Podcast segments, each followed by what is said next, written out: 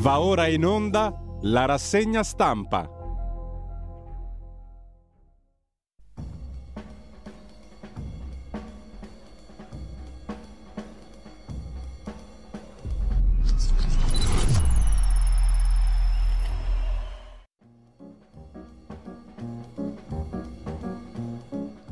Cordiale buongiorno a tutte le ascoltatrici e a tutti gli ascoltatori da Giulio Cainarca. Ben trovati all'appuntamento con la rassegna stampa 24 ottobre, sono le 7.31, radiolibertà.net, la pagina Facebook di Radio Libertà, trovate tutto ciò che andrà in onda oggi. Non c'è Semivarin, c'è una sostituzione che fa Antonino Danna, ci sono tanti ospiti e come sempre cerchiamo di dare il meglio in quattro gatti. Eh, l'apertura dell'agenzia ANSA in primo piano stamattina, morti due italo-israeliani dispersi, rinviata l'operazione di terra, Hamas rilascia altri due ostaggi. Poi le elezioni a Monza, Galliani vince su Cappato. Le elezioni in Trentino Alto Adige, Fugatti fa il bis a Trento. A Foggia il campo largo, PD 5 Stelle tiene il passo. Dopo due anni di commissariamento per mafia della città pugliese vince PD più 5 Stelle. Testamento colombiano di Berlusconi, indagato quello che si proclamava l'erede, certo di Nunzio, e sempre dal primo piano dell'agenzia ANSA il fisco si semplifica, più equilibrio col contribuente, vedremo qualcosa di più dettagliato tra poco, nuovo calendario 7.30 più interattivo. Rinviato invece l'esame del decreto energia, non va in Consiglio dei Ministri, si attende l'ok europeo circa la proroga del mercato tutelato per milioni di consumatori, gas e luce. In Italia quasi 4 milioni di giovani nelle aree svantaggiate delle città, il rapporto di Save the Children, mancano spazi, stimoli, opportunità per crescere. E poi le parole del presidente Mattarella incontrando il presidente finlandese, l'umanità irresponsabile innesca una spirale di violenza. Il mondo è cambiato in peggio, ha detto il Presidente della Repubblica, e ci viene naturale di aggiungere che oggi è martedì. Mentre, sempre dal primo piano dell'agenzia ANSA di stamani, il film del massacro, 44 minuti di orrore, il reportage di un'inviata, l'esercito israeliano ha mostrato ai media, ai giornalisti, i video delle GoPro, delle telecamere di Hamas e dei cellulari, 44 minuti di massacri, di orrore. E ehm, sempre dal primo piano dell'agenzia ANSA di stamani, fotografato il primo branco di lupi in provincia di Bergamo, si è allargata la famiglia di lupi che da quasi un anno vive sulle montagne in provincia di Bergamo. Non sono i lupi del ministro Calderoli, questo va detto chiaro. Lasciamo con ciò l'agenzia ANSA, andiamo a vedere le prime pagine dei quotidiani di oggi. Il quotidiano cattolico Avvenire apre con eh, la spinta per la tregua, l'Europa e Mattarella chiedono una pausa umanitaria al conflitto a Gaza.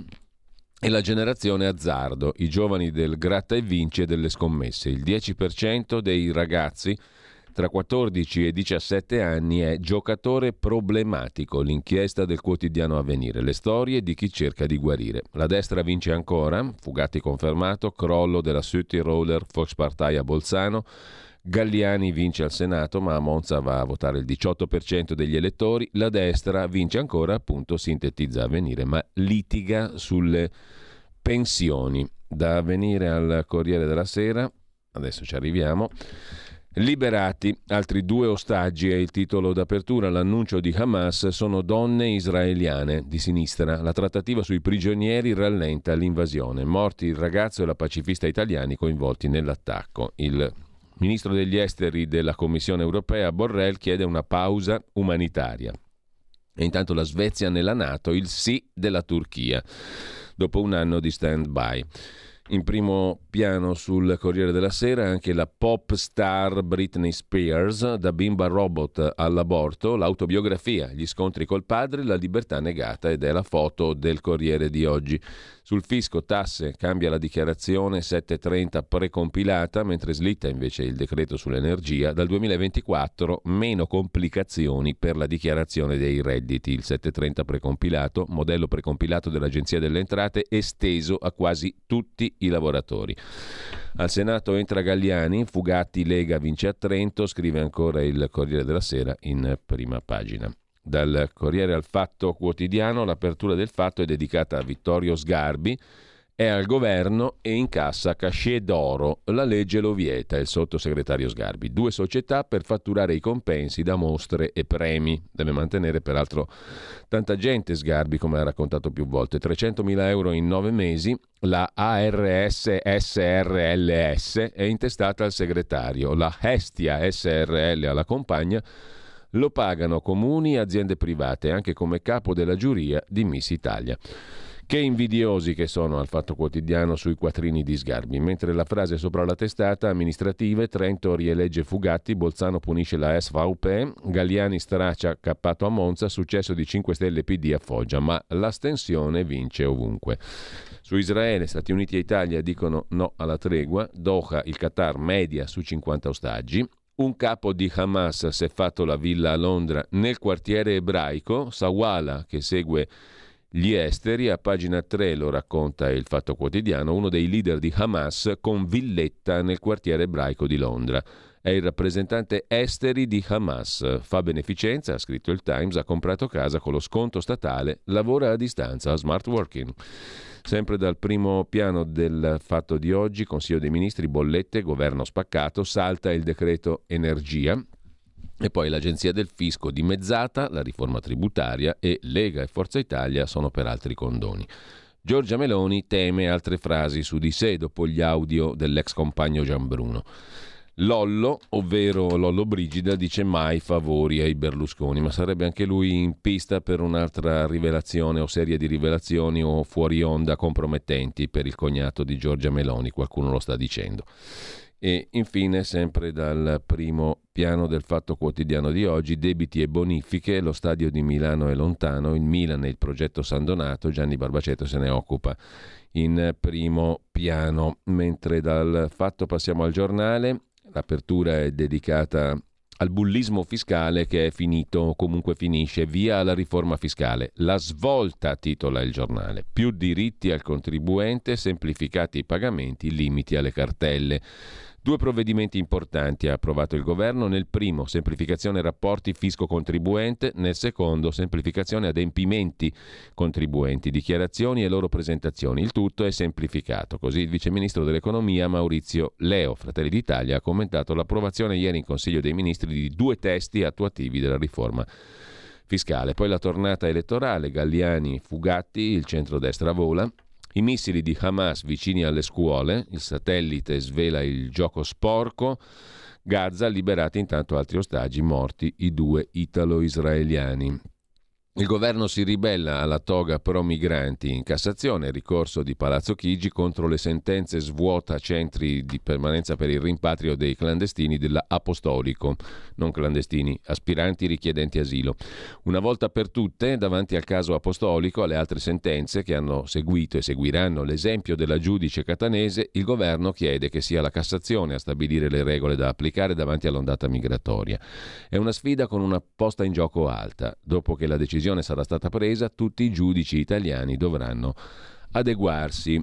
L'eredità Conte, fondi italiani ai terroristi palestinesi, i fondi della cooperazione internazionale finiscono per finanziare indirettamente i terroristi palestinesi, scrive il giornale in prima pagina. E sempre dal giornale hanno smaltito Greta, è il titolo della rubrica, giù la maschera di Luigi Mascheroni, non faremo la battuta, c'è un brutto clima attorno a Greta Thunberg, sarebbe irriguardoso verso una causa giusta difendere il pianeta è una risposta sbagliata, il fanatismo ecologista, ma è vero che la PIL di Greta Thunberg si sta affievolendo. È stata scaricata da attivisti israeliani che si sono detti feriti e delusi dai tweet della Thunberg a sostegno di Gaza e poi dal Ministero dell'Istruzione che l'ha bandita dalle aule di Israele per le sue posizioni pro-Palestina o sostanzialmente pro Hamas alla fine dei conti. Mentre la nomina di Giuliano Amato a capo studi dell'intelligenza artificiale ha irritato Giorgia Meloni che è stata tenuta all'oscuro.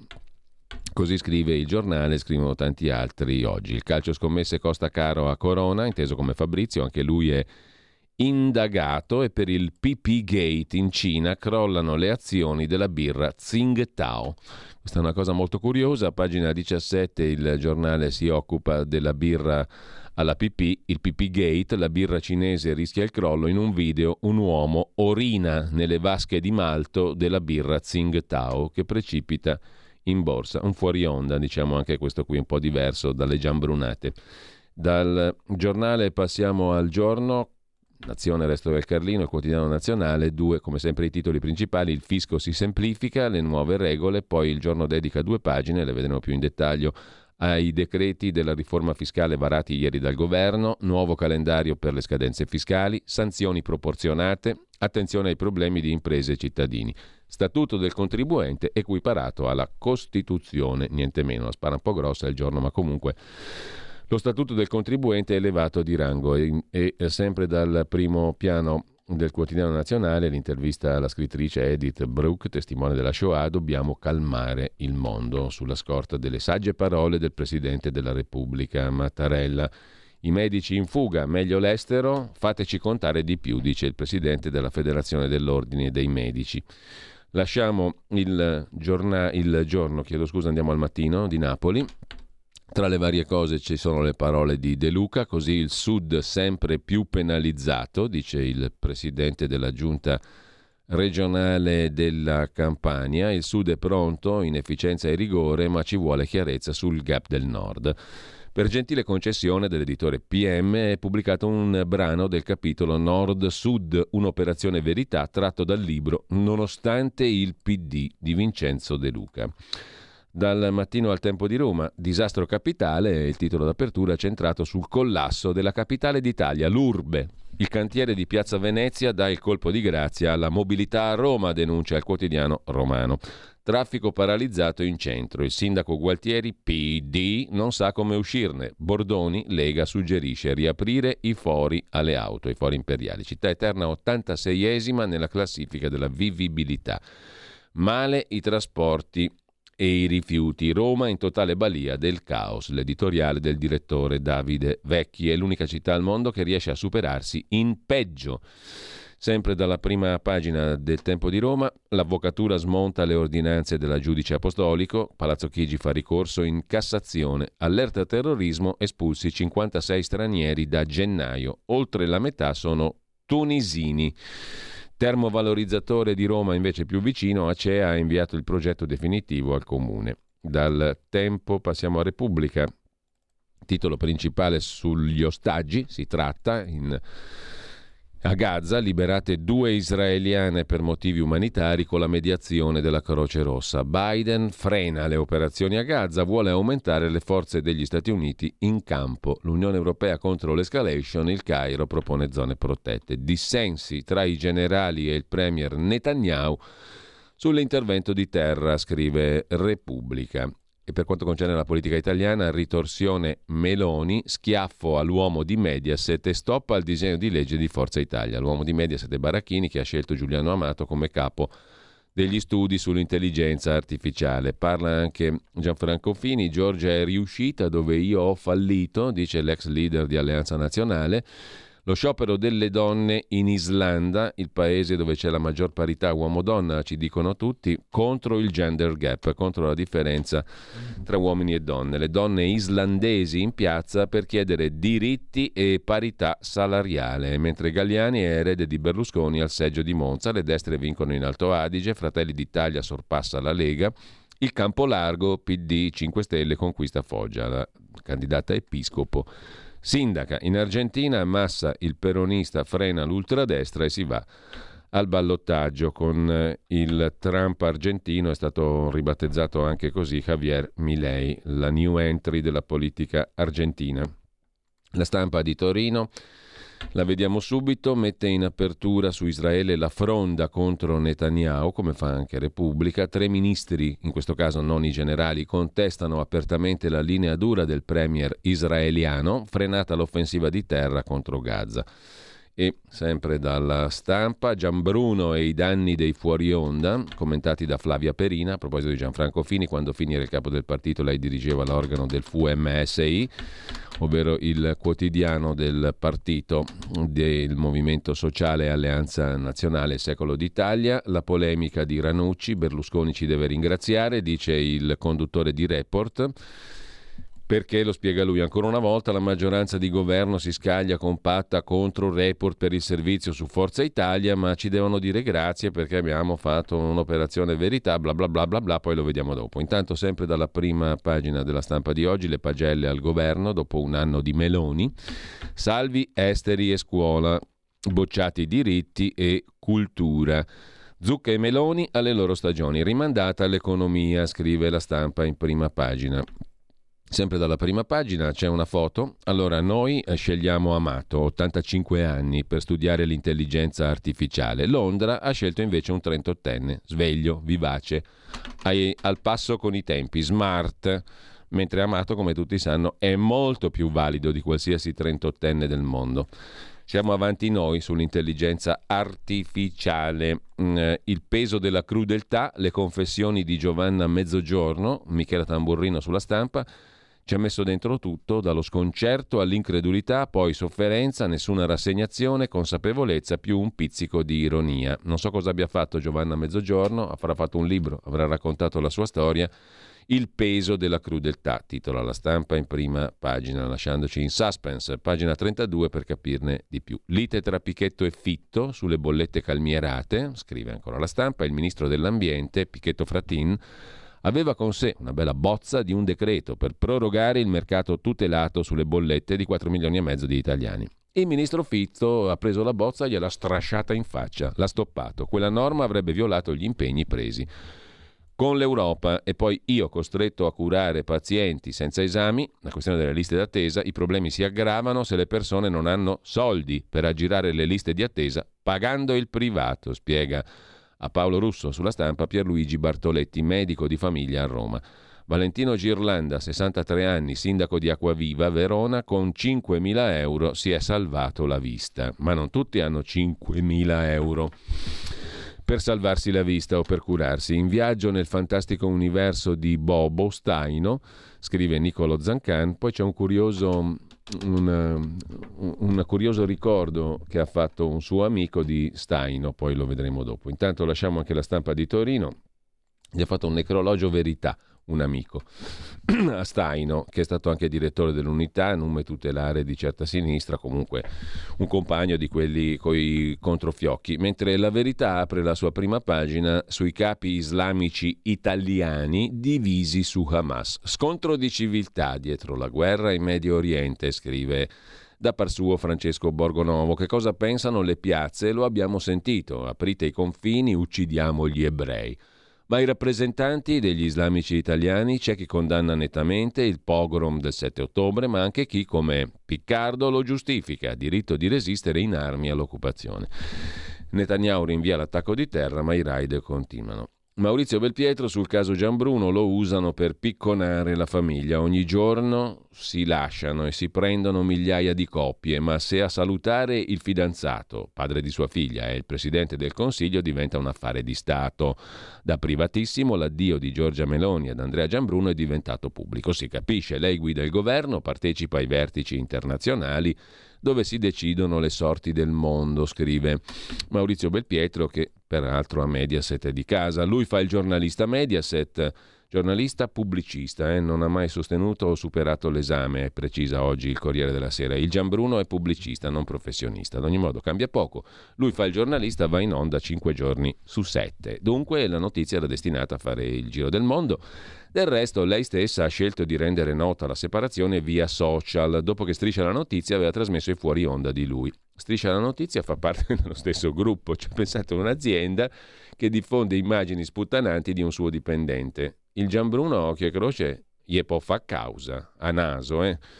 al di là dell'ordine dei giornalisti che adesso si sono svegliati dopo che il babbo è stramorto e gli fanno due causette, due, due denunce per chissà che cosa al povero Gianbruno. Comunque, al di là del clamore, e della curiosità di voler conoscere i dettagli della rottura, la questione resta privata anche se notizia pubblica. Privata, insomma, mm, per modo di dire, è un premier, stiamo parlando di un premier e di un personaggio che è diventato noto. Ad ogni modo, si fa fatica a comprendere perché da affare che riguarda i due protagonisti, la separazione Giorgia-Andrea dovrebbe addirittura diventare politica. Che c'entrano i partiti, il Parlamento? Se Meloni e Gianbruno non stanno più insieme. Abbiamo avuto presidenti della Repubblica saliti al Quirinale, eccetera, eccetera. Insomma, usano la separazione della Meloni per fare propaganda contro la famiglia, con la F minuscola, quella di Giorgia. L'ex eh, famiglia, no, non quella di Giorgia, usano quella di Giorgia per fare propaganda contro la famiglia in generale. L'ex portavoce della consulta dice che adesso il Premier deve benedire utero in affitto e coppie gay. Ma che ragionamento è? Si indigna anche lui da par suo il direttore della Verità. Maurizio Belpietro. E mm, in un altro pezzo sulla stessa pagina Sabrina Biraghi ricorda Sarina Biraghi. Tutti contro Gianbruno ma soltanto adesso l'ordine dei giornalisti interviene a babbo stramorto sui fuori onda dopo che Giorgia ha mollato l'ex compagno che rischia la radiazione. Mediaset potrebbe escluderlo dalle sue reti, così gli fa un'altra causa e guadagna un'altra volta. Comunque, al di là di questo, lasciamo il tema incandescente, importantissimo, di Gianbruno per andare a Gualtieri, il sindaco di Roma, che si inventa il lockdown causa cantieri stradali, scrive Camilla Conti. A centro pagina, pressing dell'Unione Europea che fa slittare il decreto energia. Draghi aveva promesso mercato libero delle bollette, gare internazionali per l'idroelettrico. Adesso i timori di infastidire Bruxelles frenano il Consiglio dei Ministri. Slitta il decreto energia che avrebbe contenuto una svolta rispetto agli impegni presi da Draghi in tema di idroelettrico e mercato libero, misure che adesso penalizzerebbero aziende e cittadini italiani. Per il timore di ripercussioni europee il testo non arriva in Consiglio dei Ministri che però ha varato importanti novità fiscali, cartelle e rate più eque rafforzamento dello statuto dei contribuenti. Stefano Piazza sui media in Nagorno-Karabakh, l'Iran si gioca il tutto per tutto e va in urto con i sauditi. In che senso? A pagina 4 l'articolo dell'analista elvetico il risico dell'Iran tra i razzi e l'Azerbaigian. Peraltro della questione armena oggi torneremo a parlare con Renato Farina, giornalista, esponente politico a suo tempo, che mh, alla questione armena ha sempre dedicato puntuali analisi e una presa di posizione molto forte, è stato insignito anche di onorificenze da parte del governo armeno per questo, a proposito anche dell'ultima vicenda, cioè dello sgombero dell'Arzak, la regione originaria degli armeni dal territorio dell'Azerbaigian. Gli ayatollah iraniani minacciano raid in Israele, scrive sulla verità Stefano Piazza, anche contro civili musulmani. Intanto l'Iran ospita i ministri russo e turco e i leader di Baku e Erevan, cioè Azerbaigian e Armenia, per colloqui di pace. Le sue mire geopolitiche dell'Iran lo pongono in rotta con l'Arabia Saudita, aperta a cooperare con Europa e Stati Uniti. Eh, a chiudere la prima pagina della verità, il sindaco Hot, il sindaco Pietro Tidei di Civitavecchia, forse mi arriva l'avviso di garanzia, cronaca di un consiglio comunale a porte chiuse a Santa Marinella. Infine, Irene Cosul Cuffaro, l'ordine dei medici sponsorizzato equipare i vaccini ai comandamenti. Convegno col contributo di Big Pharma. In programma a Savona il convegno Le tavole delle vaccinazioni, come quelle di Mosè, organizzato dall'ordine dei medici, in cui ogni profilassi è associata a un comandamento con risultati grotteschi. L'evento per i sanitari, che assegna crediti formativi, è finanziato col contributo non condizionante, così è esplicitato, delle case farmaceutiche. Con ciò lasciamo anche la verità. Andiamo a vedere la prima pagina di Libero. Apertura in campo rosso dedicata a alla disfatta di Schlein e Conte, non vincete mai, ma come a Foggia hanno vinto. Galliani è eletto nel seggio del CAV e a Libero dice penso sempre a lui. Galliani pensa sempre a Silvio. Berlusconi, gioia di Marina e Pier Silvio. Il leghista Fugatti stravince in Trentino, centrodestra oltre il 50%. Ma a Foggia come la mettiamo? Intervista al ministro Roccella, è la famiglia, il vero bersaglio della sinistra. Come la destra scompare in tv lo racconta Mario Secchi, sui media resta l'egemonia progressista, Pietro Senaldi, se l'antisemita canta Bella ciao nelle piazze pro Hamas, Sandro Iacometti sul nuovo fisco, meno tasse, più diritti, la riforma accelera. Il caso di Lucca, la via Pertini affossata dai compagni, chiarisce Francesco Storace, E poi la legge anti-rave ha fatto sparire i rave. Il provvedimento funziona, certifica Claudia Osmetti in prima pagina. C'è infine una patatina strapiccante, la sfida senza senso, un ricoverato indaga il Ministero. Il racconto a pagina 17 di Luca Puccini, ragazzo in ospedale per una sfida social sulla patatina piccante. Ora indaga il ministero che non c'è niente di meglio da fare. Avviati i controlli dei carabinieri. La Hot Chip Challenge consiste nel mangiare il temuto snack e postare il video. Il TikToker Diego Simili si è sentito male. Un anno fa per una cosa simile era morto un giovane americano per la serie e a noi che ce frega, comunque lasciamo libero e andiamo a vedere la prima pagina di Italia Oggi, riscritto il calendario fiscale. L'invio delle dichiarazioni viene anticipato di due mesi, dal 30 novembre al 30 settembre aggiunta una rata per pagare il saldo e il primo acconto delle imposte con scadenza 16 dicembre. Niente più avvisi bonari, controlli formali e lettere di compliance nella mensilità di agosto e dicembre. Stop all'obbligo di invio certificazioni uniche per i forfettari. Sono alcune delle novità del decreto legislativo approvato ieri. A pagina 29 di Italia Oggi i dettagli senatoriali di Monza, la sinistra unita si infrange sullo scoglio di Adriano Galliani e poi a proposito di Galliani e Berlusconi il diritto e rovescio, il corsivo del direttore Magnaschi. Silvio Berlusconi, nelle sue notti insonni, acquistava compulsivamente dalle aste televisive i quadri che gli piacevano e poi si faceva portare ad Arcore con i camion il tutto. In un capannone ne ha accumulati 30.000. Di questi quadri, secondo Vittorio Sgarbi, se ne salveranno artisticamente 8 o 10. Sgarbi spiega, non sono opere d'arte, sono quadri belli da vedere ma restano decorazione, coreografici, andrebbero bene per Cinecittà. Umberto Eco, scrive Pierluigi Magnaschi, diceva che Berlusconi aveva successo con le sue tv perché ragionava come la massaia cinquantenne di Voghera, che non a caso è la telespettatrice italiana tipo. Quando al loro esordio Canale 5 e Rete 4, che allora era Mondadori, si affrontarono per la prima volta, Canale 5 mandò in onda Dallas, mentre Rete 4, diretta da Piero Ottone, scelse I cannoni di Navarone. Ovviamente Berlusconi stracciò il competitore perché Ottone doveva cercare di capire cosa volesse la massaia cinquantenne di Voghera, mentre Berlusconi non faceva alcuna fatica a capirlo, ragionando lui come tale massaia. Lasciamo con ciò la prima pagina di Italia Oggi, dalla prima pagina del Foglio la rubrica di Andrea Marcenaro, Andrea's Version, che eh, giustamente è rimasto colpito dal dialogo dei massimi sistemi tra lo chef di eccellenza planetaria galattica Bottura e il direttore galattico di Repubblica, Molinari, che hanno filosofato sul cibo insieme. Ha ragione Bottura, grande chef, scrive Andrea Marcenaro il quale Bottura discute di come si mangia e si vive insieme oggi e di come, ancor meglio, si mangerà e si vivrà insieme domani. Bottura dice la sua da Bologna, il direttore Molinari da Gerusalemme, molto in. Il cuore del discorso?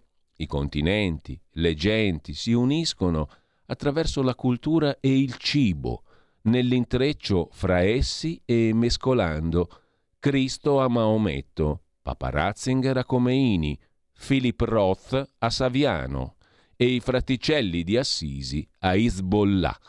Si saldano i popoli sovrapponendo le storie degli uni a quelle degli altri, miscelando tradizioni e costumi e leader e idee che a prima vista farebbero a pugni e sapranno unirsi i popoli intrecciando primi a primi, secondi a secondi, contorni a contorni, e finiranno così guerre, tunnel, conflitti, stragi, ostaggi, litigi, e il kebab con la Nutella sarà il nuovo mangiar d'oro. Bello, provassero a proporlo intanto alle sorelle loro. Un nuovo modo per sostenere la tua radio. Visita radiolibertà.net. Ti basta un clic e potrai versare il tuo contributo volontario direttamente online. Potrai donare con ogni tipo di carta di credito, anche prepagata. Ti aspettiamo online su radiolibertà.net. Sostieni la tua radio con il tuo contributo volontario. Radio Libertà. La tua radio. Diamo voce alla nostra gente. Stai ascoltando Radio Libertà. la tua voce libera, senza filtri né censura. La tua radio. Prima pagina del Dubbio, il quotidiano dell'avvocatura italiana, quella gogna contro l'ex giudice Saguto è peggio del sistema Saguto. Il sistema Saguto era un presunto malaffare sugli fallimenti al Tribunale di Palermo. Show indegno. La dottoressa Saguto, che presiedeva la fallimentare di Palermo, è stata trasferita a favore di telecamera metodo tortora dalla clinica al carcere. Una donna malata, una struttura sanitaria, i baschi verdi della Guardia di Finanza e oltre ai cancelli i giornalisti pronti a filmare tutto. L'ennesimo caso di giustizia spettacolo colpisce Silvana Saguto, ex presidente della sezione misure di prevenzione del Tribunale di Palermo, condannata in via definitiva, ma la pena andrà rideterminata dalla Corte d'Appello per gestione di beni confiscati. Non era il fallimentare, erano i beni confiscati, comunque quello era il succo, la malversazione sui beni confiscati. Un crimine odioso il suo che ha rovinato la vita di decine di famiglie ma odiosa è anche la scelta, consapevole, di ledere la dignità di questa donna, da cannibalizzare in diretta, nonostante i tentativi disperati del figlio di nascondere il volto della madre col proprio corpo. Il figlio minaccia i giornalisti, si legge online. Giusta denuncia quella del dubbio, indubitabilmente. In controtendenza anche un altro giornalista, Alessandro Barbano, dal fuori onda di Striscia la Notizia, una ferita alla democrazia. Ricci non è un moralista, è un tecnocrate. La lettura è interessante, quella offerta da Alessandro Barbano. Via D'Amelio, l'ex pentito Avola, credibile per il GIP, sì a nuove indagini. E noi continueremo ad ascoltare anche le, eh, i lavori della Commissione antimafia su questo tema. Intanto lasciamo le prime pagine. Vi segnalo tra gli articoli da leggere oggi per gli abbonati di Tempi, tempi.it, il pezzo di Giancarlo Gioielli che raccoglie voci dalla striscia di Gaza. Noi, abitanti di Gaza, siamo ostaggi e vittime collaterali dell'orrore. Viviamo in strada, le bombe cadono dappertutto, nessuno è al sicuro, Hamas controlla tutto, il rischio è grande. Di nuovo su tempi.it Caterina Gioielli invece si occupa della Germania, che non è più un posto sicuro per gli ebrei, e la cosa suona sinistra storicamente parlando e anche cronachisticamente parlando ovviamente. Centinaia di episodi di antisemitismo in Germania, porte contrassegnate con la stella di David, famiglie terrorizzate di mandare i figli a scuola o di uscire con la kippa, il copicapo ebraico. È come se si fosse aperto un fronte della guerra tra Israele e Hamas nelle strade di Berlino. Dice qualcuno, i genitori ebrei hanno semplicemente paura, spiega alla Deutsche Welle il commesso di un asilo nido a Berlino. La scorsa settimana in molte scuole dell'infanzia ebraiche non si sono visti bambini. Su tempi.it, a proposito di Germania, nasce il nuovo partito della sinistra tedesca che strizza l'occhio alla destra e non vuole migranti. Ne parla Alfonso Bianchi su Europa Today. Sara Wagenknecht, carismatica deputata della De Lenke, creerà una nuova formazione politica per intercettare gli scontenti di entrambi i latri dello spettro politico, criticando le sanzioni alla Russia, criticando l'ambientalismo. In Germania presto ci sarà un nuovo partito della sinistra radicale che punta però a prendere gli elettori di destra delusi dalle formazioni politiche tradizionali. Sul sussidiario.net c'è un'interessante intervista al giornalista di Avvenire Camille Eid, giornalista libanese residente in Italia da tanti anni. La scintilla della guerra non è Hezbollah ma Hamas nei campi profughi libanesi. Non è Hezbollah che può allargare il conflitto con Israele al Libano, ma i palestinesi dei campi profughi. E spunta una versione del 7 ottobre che isola Hamas. L'attacco del 7 ottobre doveva partire in contemporanea anche dal Golan e dal sud del Libano. Poi i missili sono partiti solo da Gaza. Una nuova versione nasce da alcune dichiarazioni dal Qatar dei capi di Hamas, che farebbero intendere come originariamente fosse previsto il sostegno anche da parte di altri amici dell'organizzazione palestinese, alla fine lasciata sola con l'idea di sacrificarla per poi rimettere al centro della discussione la questione palestinese e ottenere qualche risultato, insomma una sorta di super realpolitik.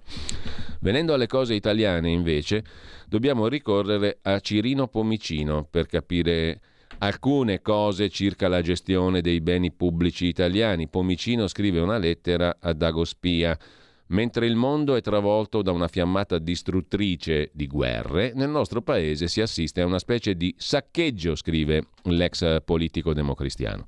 L'Italia si appresta a vendere un asset strategico, la rete Telecom, al fondo americano KKR per 23 miliardi, dopo la sciagurata privatizzazione Telecom nel 98. Intanto nazionalizziamo le autostrade con cassa depositi e prestiti in compagnia di due grandi fondi che già da tempo scalpitano, mettendo in difficoltà il relativo CDA. Ma questi sono i comportamenti dei fondi, bisognava saperlo, scrive Paolo Cirino Pomicino, molto più chiaro e lucido di tanti altri contemporanei analisti, altro che intelligenza artificiale. Una testimonianza che gli anziani a volte sono molto più precisi dei giovani. Quindi hanno fatto bene a mettere Giuliano Amato a capo della commissione di studi dell'intelligenza artificiale. Al di là di questo, L'incredibile necrologio, eccoci qua, sul Corriere della Sera a proposito di anziani, questo è defunto, per Sergio Staino, voluto da un suo amico, Paolo Nocentini. Siamo tutti tristi, soprattutto le donne. Le toccavi tutte. Caro Sergio, amico in un ideale, hai avuto proprio sfortuna. Cieco, infermo, semi-incosciente, in un letto d'ospedale per più di un anno. Siamo tutti tristi, ti rammentiamo con affetto e simpatia. Più che altro le donne. Le toccavi tutte, ma Bruna, la compagna, la moglie, non se ne aveva a male. Un abbraccio Paolo Nocentini, Firenze, 23 ottobre 2023. Questo ricordo, questo necrologio ha fatto storcere il naso ai soliti ben pensanti, scrive Dagospia, ma l'autore del necrologio e amico di Staino ha rintuzzato. Volevo ricordare l'amico Sergio così com'era, senza condoglianze di circostanze. Bisognava ribellarsi al conformismo. Lo avevo mandato anche a un altro giornale della città, ma si è rifiutato di pubblicarlo. Così che Sergio Staino, più che per le sue vignette, rimarrà eternamente noto a tutti per, avere, per essere stato un toccatore di culi femminili seriali. Tutti i culi femminili che gli passavano di fianco, Staino li toccava. Così dice il suo amico Paolo Nocentini nel necrologio era pure uno di sinistra che in teoria quelle robe lì dovrebbero fargli schifo ai compagnucci, ai compagnoni, anzi come Staino. In ogni caso, a proposito di robe schifose, sono stata trattata come un oggetto a casa di Ciro Grillo. Ora l'idea di uscire con un ragazzo mi fa paura. Su Repubblica la deposizione della giovane presuntamente stuprata, aggredita sessualmente da Ciro Grillo, il figlio di Beppe, insieme a tre amici. Al processo gli uomini vedono il sesso come potere. La coloritura politica è data dal fatto che una delle accusate è sostenuta, difesa anzi da un punto di vista legale, dalla senatrice leghista ed ex ministra Giulia Bongiorno. Così su Repubblica. Mm, e, ehm, a proposito di cronaca, paura e delirio a Milano, sul Corriere.it e su Dagospia, un 23enne ucraino è stato aggredito alla stazione Garibaldi da tre ragazzi, pestato a sangue a calci e pugni. Uno fermato caccia gli altri due. In realtà Qui ci sono tutte le omissioni del mondo, il Corriere della Sera omette il tutto, sono tre centroafricani, tre africani che hanno menato un ucraino, non si capisce ancora bene perché. Due sono scappati, un altro ha aggredito un agente della Polfer ed è stato preso. Mentre a proposito di Milano e sicurezza, più vigili per le strade di notte, le prime mosse del comitato dell'ex capo della polizia Franco Gabrielli, chiamato dal sindaco Beppe Sala a mettere a posto le cose nella città già più sicura del mondo perché era tutto a posto, lo diceva sempre Beppe Sala, poi ha chiamato uno a fare il capo dell'ex mm, capo della polizia a guidare il neonato comitato strategico per la sicurezza di una città che è già sicura, si capisce perché l'ha chiamato, comunque priorità all'ascolto delle donne, che non fa mai male, va di moda questo periodo quindi il sindaco ha mh, mm, certificato le prime mosse del comitato dell'ex capo della polizia Gabrielli. Mai sottovalutati i problemi, ha detto il sindaco di Milano. L'aggressione a Elenoir Casalegno, l'intervista di Anna Gandolfi sul Corriere della Sera in dorso milanese e lombardo stamattina. Cinque minuti di paura, questa città è invivibile. Il tema della sicurezza a Milano non è preso sotto gamba, come ha detto Sala, meno male. Il mio è stato uno sfogo da cittadina, dice l'ex modella e volto televisivo. Erano le 11 del mattino, camminavo in corso di Porta Nuova, indossavo jeans e trench, niente che attirasse l'attenzione. Parlavo al telefono, non lontano c'era un uomo, mi guarda, corre verso di me, urla in una lingua che non capisco. Mi sono spostata, lui mi ha sputato addosso. In largo marinai d'Italia, sotto casa mia, è normale, c'è gente che fa così normalmente da mesi.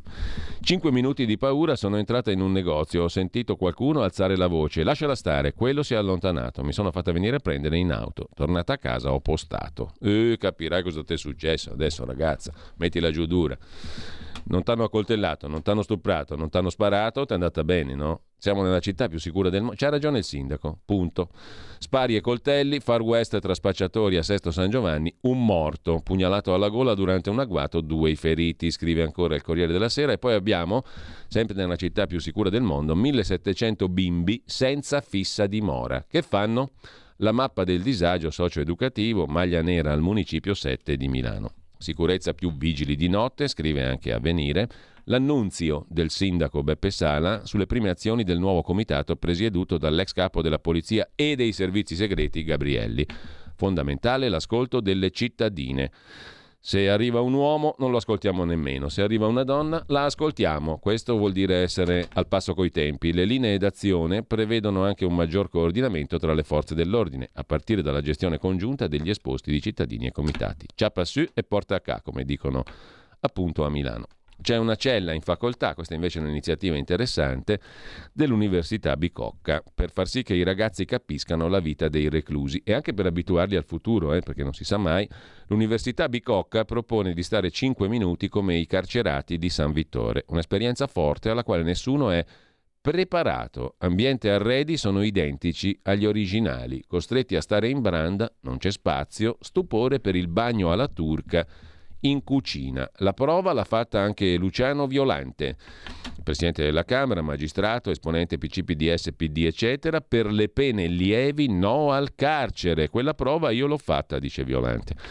Mentre in chiave di cose costruttive, patto tra Lombardia, Liguria e Piemonte per una filiera dell'energia nucleare, scrive in questo caso Repubblica. Lipò indorso sempre lombardo.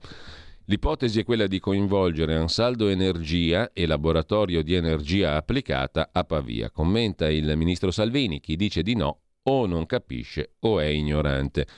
Nella partita l'assessore dello sviluppo della Lombardia Guido Guidesi, giunta di Attilio Fontana. A livello generale la strada tracciata, dice Salvini, è di fare alleanze interregionali su tematiche di interesse comune per lo sviluppo. L'alleanza economica Lombardia-Liguria-Piemonte, il triangolo industriale di una volta, si rafforza e punta ora anche sul nucleare 5.0. È uno dei punti di intesa emersi ieri nella riunione della cabina economica Triangolo del Nord-Ovest. Presenti i tre assessori regionali allo sviluppo economico, Guidesi Lombardia, Tronzano Piemonte, Benveduti Liguria. La strategia prevede che le aziende impegnate in questo settore potrebbero far nascere una filiera industriale della produzione di energia nucleare.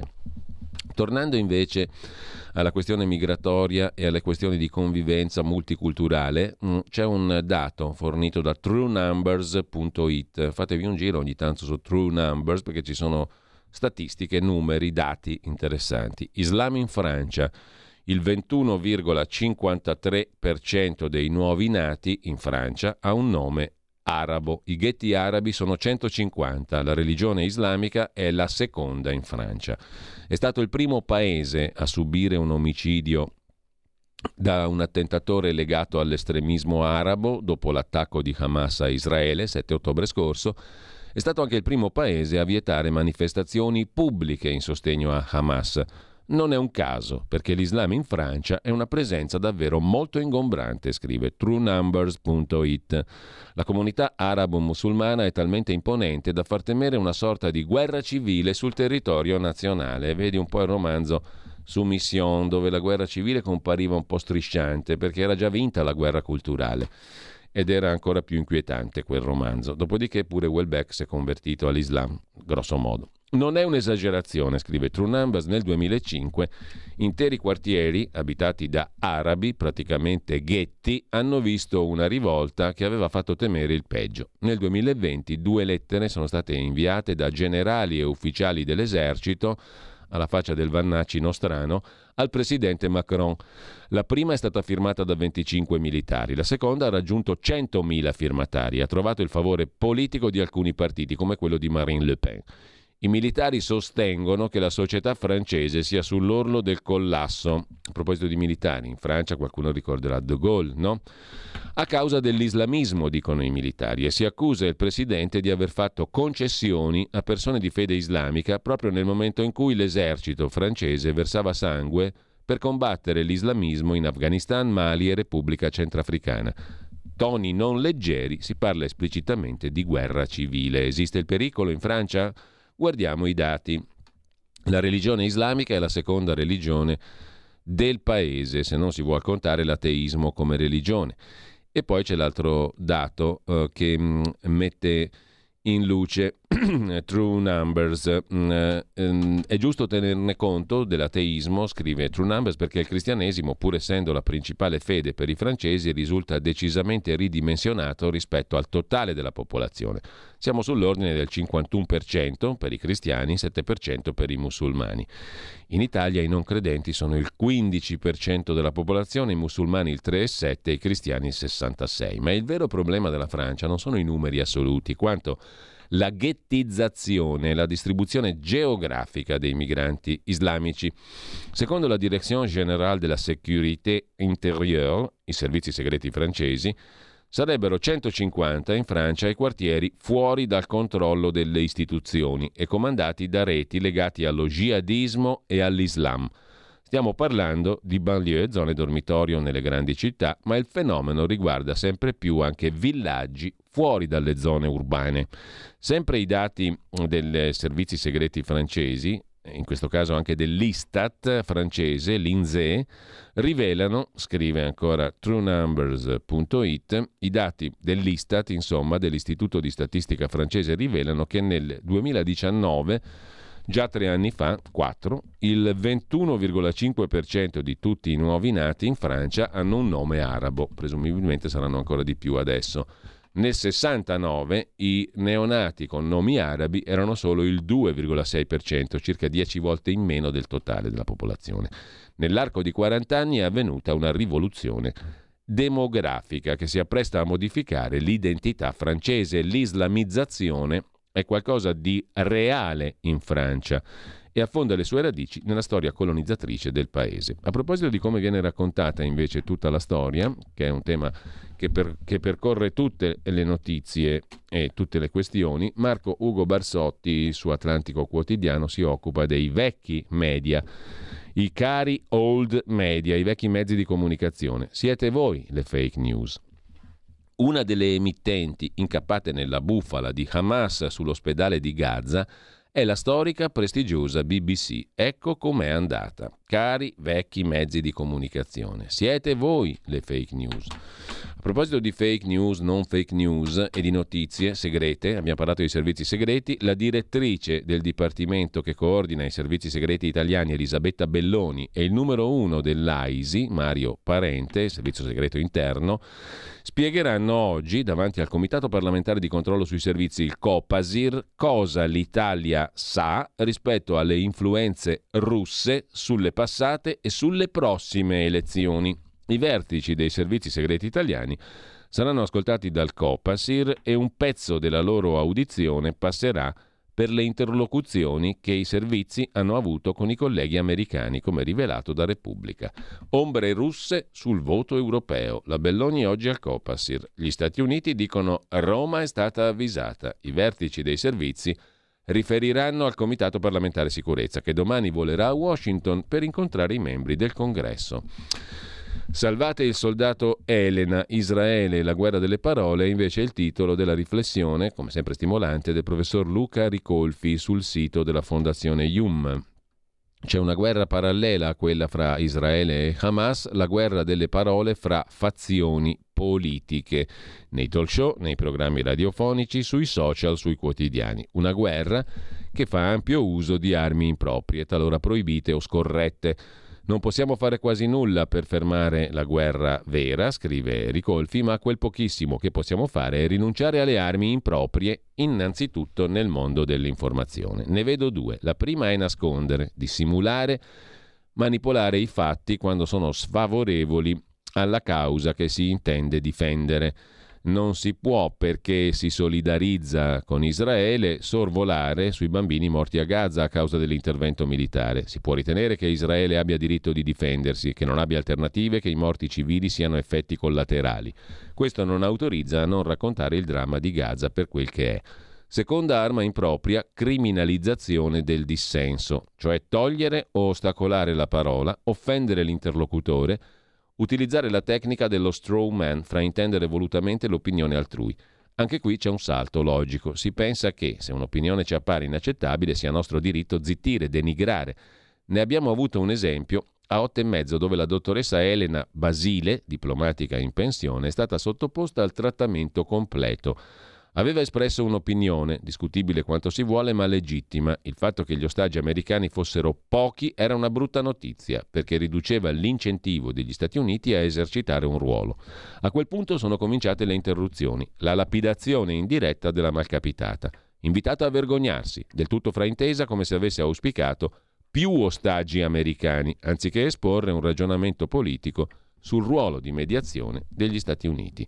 Il processo è continuato su internet, sulla carta stampata, dove la Basile è stata dipinta algida, macchietta, mitomane, frustrata, usurpatrice di titoli.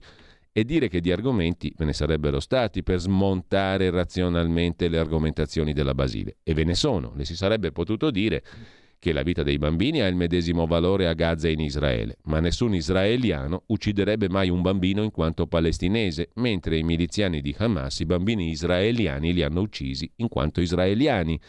Le si sarebbe potuto ricordare la differenza fra le regole di ingaggio dei soldati israeliani e quelle dei terroristi di Hamas, per cui gli obiettivi civili israeliani sono legittimi, le si sarebbe potuto chiedere se si sentiva di appoggiare le manifestazioni studentesche pro-Palestina anche quando non pronunciano mai condanna per gli eccidi di civili israeliani. Invece no. Alcuni difensori dell'ortodossia pro-Israele preferiscono impedire ai dissenzienti di esprimersi, come se non avessero controargomenti o non credessero nelle proprie buone ragioni. È uno spettacolo triste, conclude Ricolfi perché gli ospiti eterodossi si possono anche non invitare, ma invitati devono poter dire quel che pensano senza linciaggi e processi sommari. È democrazia anche questo. Due pagine della stampa a proposito di informazione sul caso Report. Forza Italia furiosa, i vertici RAI subito in commissione di vigilanza. La puntata era stata dedicata all'eredità di Silvio Berlusconi a Marta Fascina. Polemiche, Gasparri parla di sconcio e vergogna. Sigfrido Ranucci, intervistato oggi dalla stampa, conduttore di report, nessuna falsità, fonti vere e i Berlusconi ci ringrazino. Abbiamo fornito elementi utili a sventare un tentativo di truffa, quello del Dinunzio, che sosteneva di essere tra gli eredi di Berlusconi, adesso è indagato a Milano. L'ex dirigente Fininvest, ex tesoriere di Forza Italia, ammette il ruolo di Mangano, il famoso stagliere mafioso. Non è compito loro giudicare la qualità di un'inchiesta giornalistica, dice il conduttore di Report. Flavia Perina più in generale riflette invece sul caso Gianbruno. Fuori onda, finora è stato un genere minore, ma la destra è impensierita dal salto di qualità dopo aver visto usare il metodo contro gli avversari di Arcore. Gaia Tortora, vice direttrice del TG di La 7, figlia di Enzo Tortora, ha scritto su X che se andassero in onda la metà dei fuori onda dei conduttori, in tv non ci sarebbe più nessuno. Basta con l'ipocrisia e la caccia al mostro, dice Gaia Tortora sulla stampa. Stampa che intervista Selvaggia Lucarelli che non è d'accordo. Molestie spregevoli, giusto trasmetterle. Intanto Greta Thunberg è stata bandita dalle scuole israeliane dopo un post per Gaza. Il ministro dell'istruzione israeliano annuncia che rimuoverà ogni riferimento all'attivista svedese, dopo che lei ha pubblicato una foto durante il fine settimana con un cartello in favore della Palestina. Una storia curiosa la racconta su Italia Oggi Diego Gabutti, antisemita e hitleriano, lettone, nonna e madre ebree, nonno cacciatore d'ebrei.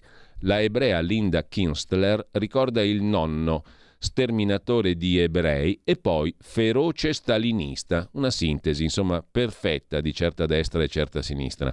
Su Italia Oggi di stamani. Marco Dell'Aguzzo si domanda invece su Start Magazine, Eni, la principale azienda petrolifera italiana, fa bene a prendere il gas GNL liquido dal Qatar? Sulla scia di Total e Shell, anche Eni firma un accordo a lungo termine per il gas liquido col Qatar. Il cane a sei zampe ha grandi interessi in Qatar, la cui lealtà all'Occidente è però oggetto di discussione. Anzi, il Qatar non ha interessi solo in Italia, ce l'ha in tutta Europa. Tre contratti firmati in un mese. Nel gas dell'Unione Europea c'è sempre più Qatar, scrive anche Avvenire.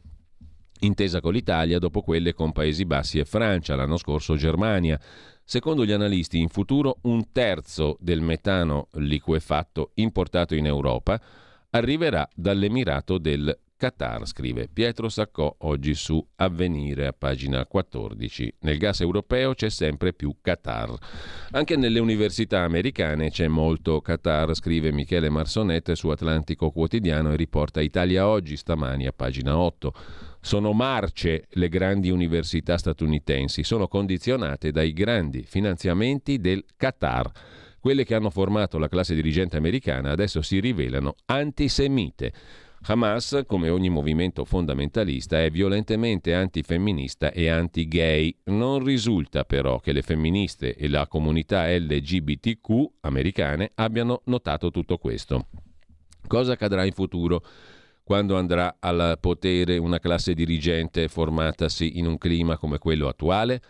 Facile arguire che Israele vedrebbe minacciata la sua stessa esistenza, scrive Marsonette.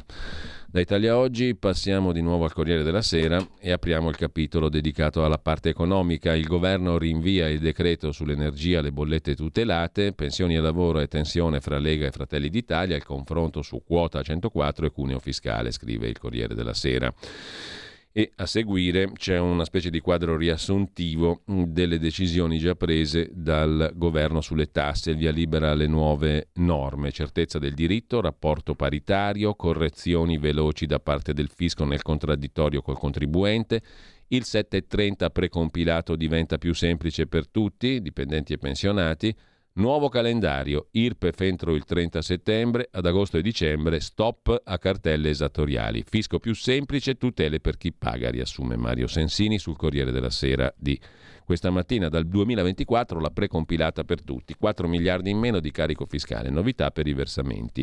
Tributi col modello F24 anche online su Pago PA. Ai rimborsi ci pensa l'agenzia. Per gli autonomi, per i forfettari IVA arriva la fatturazione elettronica. Stop alla certificazione unica e infine nuovi indici di affidabilità, recuperabili crediti di imposta dimenticati. Il fisco attribuisce un rating del singolo contribuente con diversa intensità e frequenza dei controlli. Sulla questione economica due pagine dedica anche a venire, ma una delle, di esse è dedicata al gioco d'azzardo da parte dei giovani. Mi gioco 1000 euro, averceli però, quando avevi 18 anni e li perdo tutti. Gli azzardi continui della generazione Z. Azzardo, vergogna.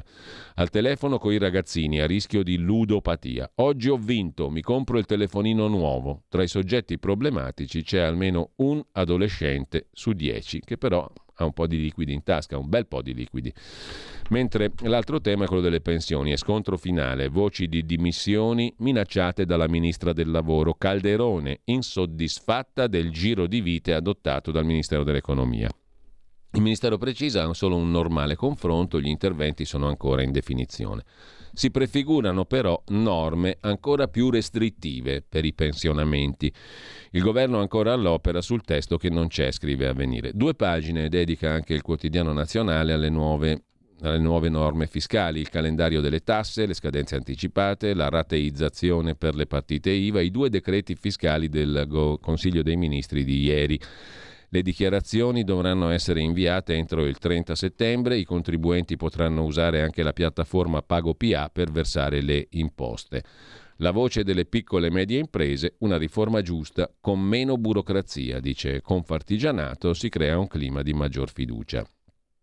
Poi tutte le novità naturalmente le potrete apprezzare a mano a mano.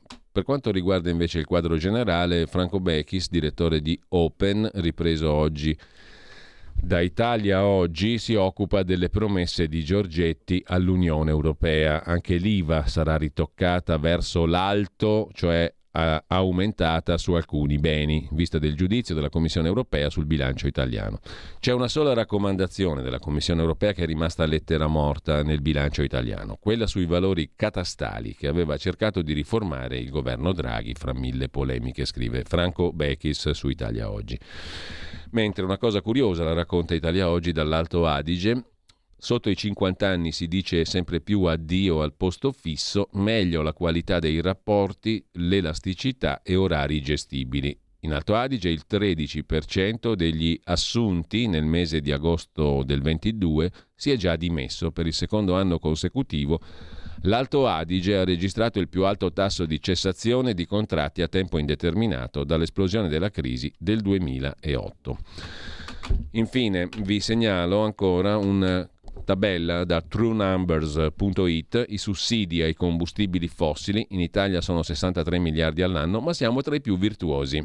Eh, il 2,8% del nostro PIL. I primi in classifica Iran, Arabia Saudita e Russia, Indonesia, Turchia, Vietnam, Sudafrica a seguire. I sussidi ai combustibili fossili gas, petrolio, eccetera, sono l'obiettivo principale delle proteste degli ambientalisti, specie giovani e radicali, che bloccano le strade per sensibilizzare sul tema. Tuttavia, i dati più recenti dicono che l'Italia, in generale l'Europa, dove queste manifestazioni hanno luogo, sono tra i più innocenti da questo punto di vista. Non è né l'Italia né l'Europa a spendere di più per finanziare la produzione e l'utilizzo di petrolio, carbone e gas naturale ma sono ben altri paesi. In prima fila l'Iran, poi l'Arabia Saudita, la Russia e naturalmente anche la Cina non se la passa male. Stai ascoltando Radio Libertà. La tua voce libera, senza filtri né censura. La tua radio.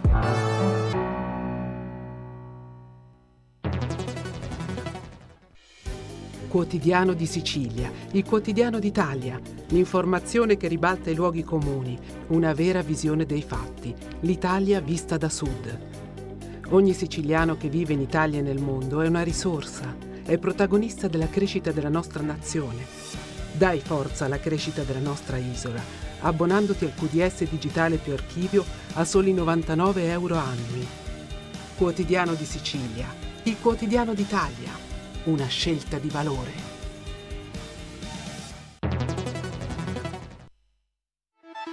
Stai ascoltando Radio Libertà, la tua voce libera, senza filtri né censure, la tua radio.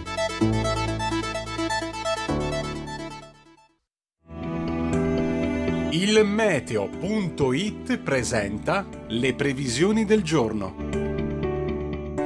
Nuova perturbazione atlantica in arrivo sull'Italia dove il tempo tenderà a peggiorare nel corso della giornata.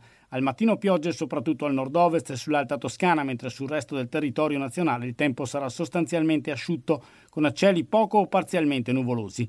Nel pomeriggio deciso peggioramento anche sul resto del nord, come pure su Toscana, Umbria, Lazio e Sardegna. Poche variazioni altrove. Per ora è tutto da ilmeteo.it dove il fa la differenza anche nella nostra app. Un saluto da Andrea Garbinato. Avete ascoltato le previsioni del giorno. Ci hanno tradito tutti tranne Dio. La fine dell'Arzac, aperta parentesi, la fine, punto di domanda, chiusa parentesi, e l'esodo di un popolo. La parentesi e il punto di domanda ce li ha messi Renato Farina che dovrebbe essere in collegamento telefonico con noi, giornalista, già esponente politico di Forza Italia, mm, ben conosciuto credo da tutti i nostri ascoltatori e ascoltatrici e che ringrazio. Buongiorno, Buongiorno e grazie. Piacere di essere con voi. Allora, ci siamo incrociati sabato al Teatro Rosettum di Via Pisanello a Milano per questo incontro organizzato dall'associazione Esserci, dai frati francescani del Rosetum e dal mensile Tempi, tempi.it, dall'ottimo amico direttore di Tempi Emanuele Boffi e altri, Rodolfo Casadei. Eh, sabato abbiamo assistito anche, mm, abbiamo visto anzi, quei 21 minuti circa ehm, di racconto che potete consultare anche sul sito di tempi.it dove parlano i, gli armeni fuggiti dall'Arzakh in seguito all'attacco dell'Azerbaigian nel settembre, seconda metà di settembre scorso. No?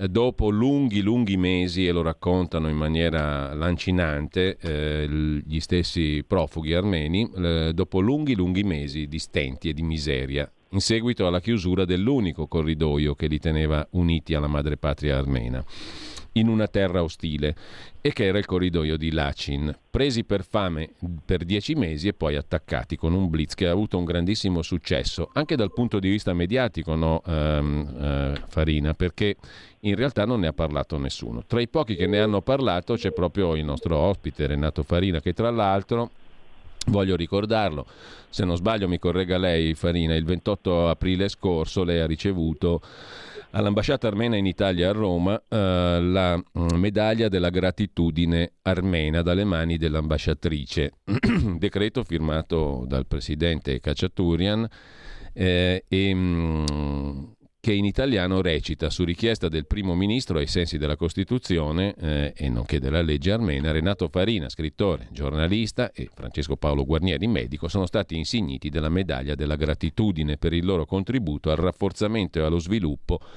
delle relazioni amichevoli tra Armenia e Italia e alla protezione dei valori universali. Farina, come il mensile Tempi, è una delle poche voci italiane a tentare di rompere lo scandaloso silenzio internazionale sulle vicissitudini del popolo armeno che dovrebbe interessarci molto, e le lascio subito la parola Farina, perché è la nostra, la nostra origine, sono le nostre origini, quelle del popolo armeno. Però lei lo ha spiegato benissimo sabato e questo è un aspetto molto interessante. Lascio a lei di dire quello che vuole perché lei ha interloquito direttamente con esponenti di primo piano anche dell'attuale governo, ricevendone delle risposte che francamente a me da cittadino, lei ce l'ha raccontato sabato, mi hanno lasciato basito, interdetto, sconvolto per certi versi, no?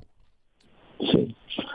Allora, eh, diciamo che il mio lavoro per cui sono stato, eh, ho avuto questo riconoscimento eh, dalla, dai, dai, grandi amici e fratelli armeni, non è stato a quanto pare un gran successo perché creare rapporti di amicizia mm. tra italiani e armeni, diciamo dalla parte italiana, non ha trovato, se non da persone di buona volontà e che hanno le orecchie aguzze, mi spiego, eh, non ha trovato accoglienza specie negli organi istituzionali, no? eh, mm. dal governo in particolare. Eh, cosa succede? Eh, mi perdoni che... Farina, mi perdoni, ma questo lo voglio sì. dire subito a beneficio di chi ci sta ascoltando. Lei non è che si è limitato a scrivere o a parlare, lei è andato anche in procura e ha presentato un esposto uh, su questo sì. tema. Ce lo, ce lo, vuole raccontare sì. lei a questo punto sì, perché lo ritengo importante. Cosa è successo? Eh. Perché allora io eh, da dicembre dello scorso anno eh, il, la piccola eh, Repubblica autonoma, la, la Repubblica indipendente dichiaratasi da sola tale, ma dopo un referendum eh, si era dichiarata indipendente nel, nei primi anni 90. Eh, cosa è successo? È successo che nel 2020 eh, l'Azerbaigian ha condotto un'offensiva di eh, 44 giorni che ha portato a una vittoria travolgente perché erano dotati di armi eh, di eh, tipo modernissimo, mentre eh, il, gli abitanti, che tra l'altro sono 100, 120-140 mila di questa piccola regione indipendente eh, si comportavano come durante la prima guerra mondiale, no? trincee e così via, ma questo è secondario. Eh, c'è stata la, Russia che alla fine si è interposta, anche se sarebbe dovuta intervenire prima secondo i fatti che intercorrono da quelle parti tra Armenia e Russia che fanno parte sì. di una Nato locale, Dopodiché l'Azerbaigian ha posto sotto assedio, come se fosse un castello medievale, quel territorio e lo ha affamato, letteralmente. No, tra, tra, l'altro, no, non per interromperla, ma per certificare ulteriormente quello che sta dicendo anche da, dal punto di vista dei racconti che sentirete, chi non lo ha fatto vada sul sito di tempi.it. È proprio una cosa medioevale, cioè gente presa per fame e che va in giro a piedi come madri che vanno a fare 20 km al giorno per avere un po' di latte per il bambino. Cioè cose di altre epoche nel silenzio assoluto del mondo. Mi scusi Farina se l'ho interrotta. No, fa bene, fa bene perché eh, siccome io sono abituato a guardare a questa situazione, do per scontato magari cose che invece andrebbero ripetute come sta facendo opportunamente lei. Cioè, qui c'erano, bloccando gli unici contatti tra, questa, tra questi armeni e la, e la patria originaria, che è la Repubblica Armena, che peraltro è molto più piccola rispetto a quello che storicamente era, eh, si impediva alla gente di andare a, negli ospedali attrezzati per curarsi, no? perché eh sì. eh, c'era un blocco e eh, venivano esaminati dai, dagli azeri, che gli azeri sono un popolo turco no? e sono naturalmente alleati di Erdogan. No? Dunque eh, che, eh, che, è l'erede di quelli che operarono un genocidio degli armeni nel 1915, eh, con un milione e mezzo di morti su due milioni di abitanti armeni della Turchia. C'è un rapporto tra morti e presenti che è persino superiore a quello tra ebrei eh, residenti in Europa e morti nei campi. Non è per fare graduatorie, certo, ma certo. è per dire l'immensità di questo dolore sconosciuto. No? Allora, dinanzi a questo tentativo di ripetizione di quel fatto, eh, in tanti, anzi in pochi, abbiamo cercato di battere il, il, eh, ma, la mazza sul tamburo sì. no? per risvegliare l'Europa, inutilmente. Ma cosa è successo di peggio? Eh, questo assedio era cominciato il, 14, il 22 dicembre del 2022 sì. Il 14 gennaio 2023 il governo italiano ha fatto un accordo, non dico per migliorare le relazioni eh, dal punto di vista energetico, no? cioè perché ci mm. forniscono il gas sì, e sì, così sì, via, ma addirittura un accordo militare di sostegno per la modernizzazione dell'esercito zero. Ma io dico, cosa andiamo a insegnargli a sparare meglio contro gli armeni? Cioè, il popolo cristiano abbandonato da tutti, travolto da un assedio e prima colpito da una guerra, noi andiamo ad aiutare eh, quelli che stanno vincendo, ma non vincendo nel senso elegante della parola, travolgendo, assassinando, no? Niente da stupirsi, no? cioè, eh, purtroppo c'è nella storia italiana, oltre che aspetti di, di, di solidarietà e di, e di glorioso altruismo, c'è l'aspetto tipico del tradimento, dell'opportunismo, no? però non me lo aspettavo da questo governo, questo è il fatto, cioè non si può dire eh, tranquillamente io sono Giorgia, sono madre, sono cristiana e poi far sì che madri e cristiane siano travolte da un popolo che tu foraggi solo perché ti dà il gas. C'è qualcosa di peggio di... No, poi, di, poi lei Farina ha, ha fatto anche da, da, buon giornalista, lei ha fatto anche quattro verifiche, perché le è, stata, le è stata detta una bugia all'inizio, che noi vendevamo aereucci da passeggio praticamente all'Azerbaigian. Sì, ma ho fatto una verifica, io ho controllato sui siti di Leonardo, no? e eh, effettivamente questo aereo era partito come aereo tattico militare. Oggi è il miglior aereo tattico militare del mondo. Tattico militare vuol dire che ha uso duale, no? E noi sappiamo bene che quando una cosa è a uso duale, cioè può essere usata sia in un senso civile sia in un senso militare, se un paese è in guerra finisce per essere a uso militare. Non, eh. siamo, non c'è bisogno di certo. essere Einstein per dedurre questa cosa.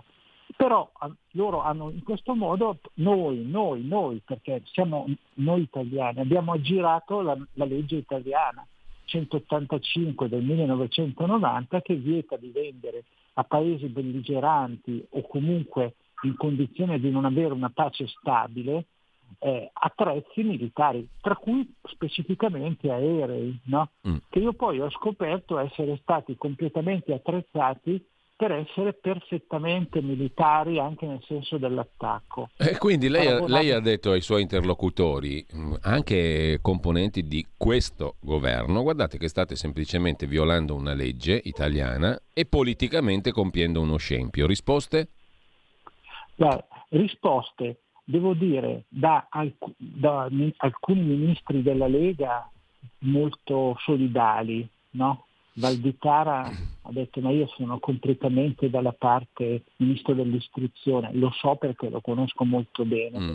Eh, il problema è che c'è stata come un'impotenza davanti a ministeri più forti, no? che sono quello della difesa, che sono quelli della, eh, della come si dice, che una volta si chiamava sviluppo eh, industriale, quello di URSS. Lo sviluppo no? economico made in Italy. Mm. Sì, sì, adesso hanno questi nomi eh, molto belli che però ora che li memorizziamo passeranno secoli. Però ecco queste cose qua, no? E anche il Ministero degli Esteri, non credo da parte di Tajani, ma da parte di chi ha, eh, ha titolarità come vice ministro della, della questione. No? Eh, tutte bravissime persone che io stimo personalmente, ma sono come prigionieri, sono diventati prigionieri di una logica per cui primo dobbiamo cercare a tutti i costi di fornirci del gas. Allora io dico, se il primo punto della vita è fornirci del gas, torniamocene direttamente con la Russia, no?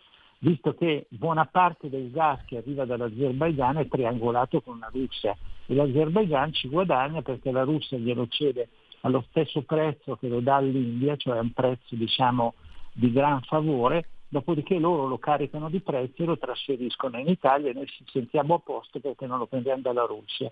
Ma forse in questo momento è peggio prenderselo dall'Azerbaigian, visto mm. che sta schiacciando un popolo che è nostro parente, fratello. Eh, ecco, la domanda, so. la domanda, che le pongo, lei ha, messo, ha, voluto mettere nel titolo dell'incontro di sabato scorso un punto di domanda, no? La fine dell'Arzak, punto di domanda. Io le domando, la fine dell'Armenia? Prossima tappa? Ah, guardi, lei ha detto una cosa tremenda e che, eh, che mi fa paura solo anche a pensarla, perché in ballo c'è esattamente questo, no? C'è, eh, allora, la, l'Azerbaigian vanta una exclave, si chiama così, un territorio che Stalin assegnò all'Azerbaigian negli anni 20 all'interno della Repubblica Armena. Dovete sapere che questo territorio, di cui io in questo momento non so pronunciare il nome che lo sto Nakhichevan, credo, no? Ecco, mm. perfetto, grazie, guarda, perché ho dei problemi cognitivi evidentemente, oppure mi fa proprio ribrezzo pronunciare i nomi dove ci sono compiute atrocità. Comprensibile. La, lì l'atrocità è stata non solo quella di cacciare gli, azeri, gli armeni che abitavano lì, ma di strappare le ossa e triturarle. Questo ce l'ha raccontato Antonia Arslan ancora perfettamente, eh? è quello che sta accadendo ancora, tra l'altro una, in Artsakh. Ed è una cosa che coincide con il genocidio, perché il genocidio è lo sterminio delle persone, ma è anche lo sterminio dell'anima delle persone. Se tu sei costretto ad andare via dalle, dal tuo paese e per di più la memoria di quella presenza viene calpestata sì. sistematicamente, sì, sì. questo si chiama genocidio, l'ha detto Aslan, che è una scrittrice di livello eccelso, riconosciuta per tale. In questo momento sta girando l'America a fare conferenze negli Stati Uniti per rendere presente lo scempio che si sta commettendo, perché si sta commettendo. Allora, eh, c'è questo, eh, l'Azerbaigian vuole eh, trasformare in territorio suo un'eventuale strada quindi il confine di Stato che congiunga l'Azerbaigian direttamente con queste sclave. In questo modo si determinerebbe un corridoio che la congiunge direttamente alla Turchia, creando quello che è un po' il sogno di Erdogan, cioè creare un arco turco che vada dal Mediterraneo eh attraverso i vari paesi alla Cina. Eh, a, sì, perché eh, non dimentichiamo che dopo il russo, in Unione Sovietica, i popoli più presenti e più forti erano i popoli turchi, che hanno dato vita al, all'Azerbaijan, al Kazakistan, all'Uzbekistan, al Turkmenistan e me ne dimentico probabilmente qualche altro, che sono 60-70 milioni di persone e che arrivano fino all'Afghanistan e dunque fino alla Cina. Nord dell'Afghanistan eh, ci sono gli uzbeki, no? eh, questo è un problema, cioè un problema, è un grande cambiamento geopolitico, no? E al di là del fatto che sono calpestati i diritti umani, ci chiediamo se convenga al futuro del mondo e al futuro delle nostre comunità, civiltà, no? eh, avere una così forte presenza di chi come Erdogan non ha certo manifestato simpatia per, per la pace per, e per la serena vita de, di, di, civiltà diverse dalla sua, specialmente nella propria patria. No? Non eh. dimentichiamo che eh, ha stabilito dei nuovi patti con l'Azerbaijan e rivendicano eh, costantemente con gioia eh, il, quello che è successo nella storia della Turchia riguardo agli armeni. Si sono fatti una passeggiata insieme Erdogan e il sì, presidente Aliyev.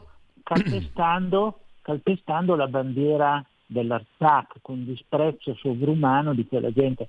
Poi dicono, ma loro se ne sono andati, ecco perché quello che hai detto, ha detto leggendo il titolo dell'incontro, sì. parlando di esodo, cioè non è stato un esodo, diciamo così, come quello degli ebrei che, eh, dall'Egitto che sono andati verso la liberazione.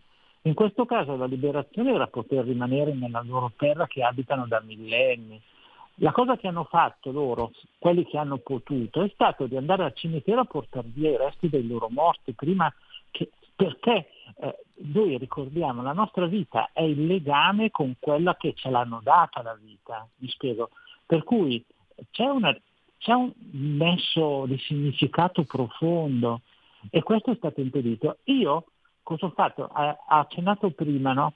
dinanzi alla sordità del, de, de, dei partiti e dei leader sì, italiani, sì.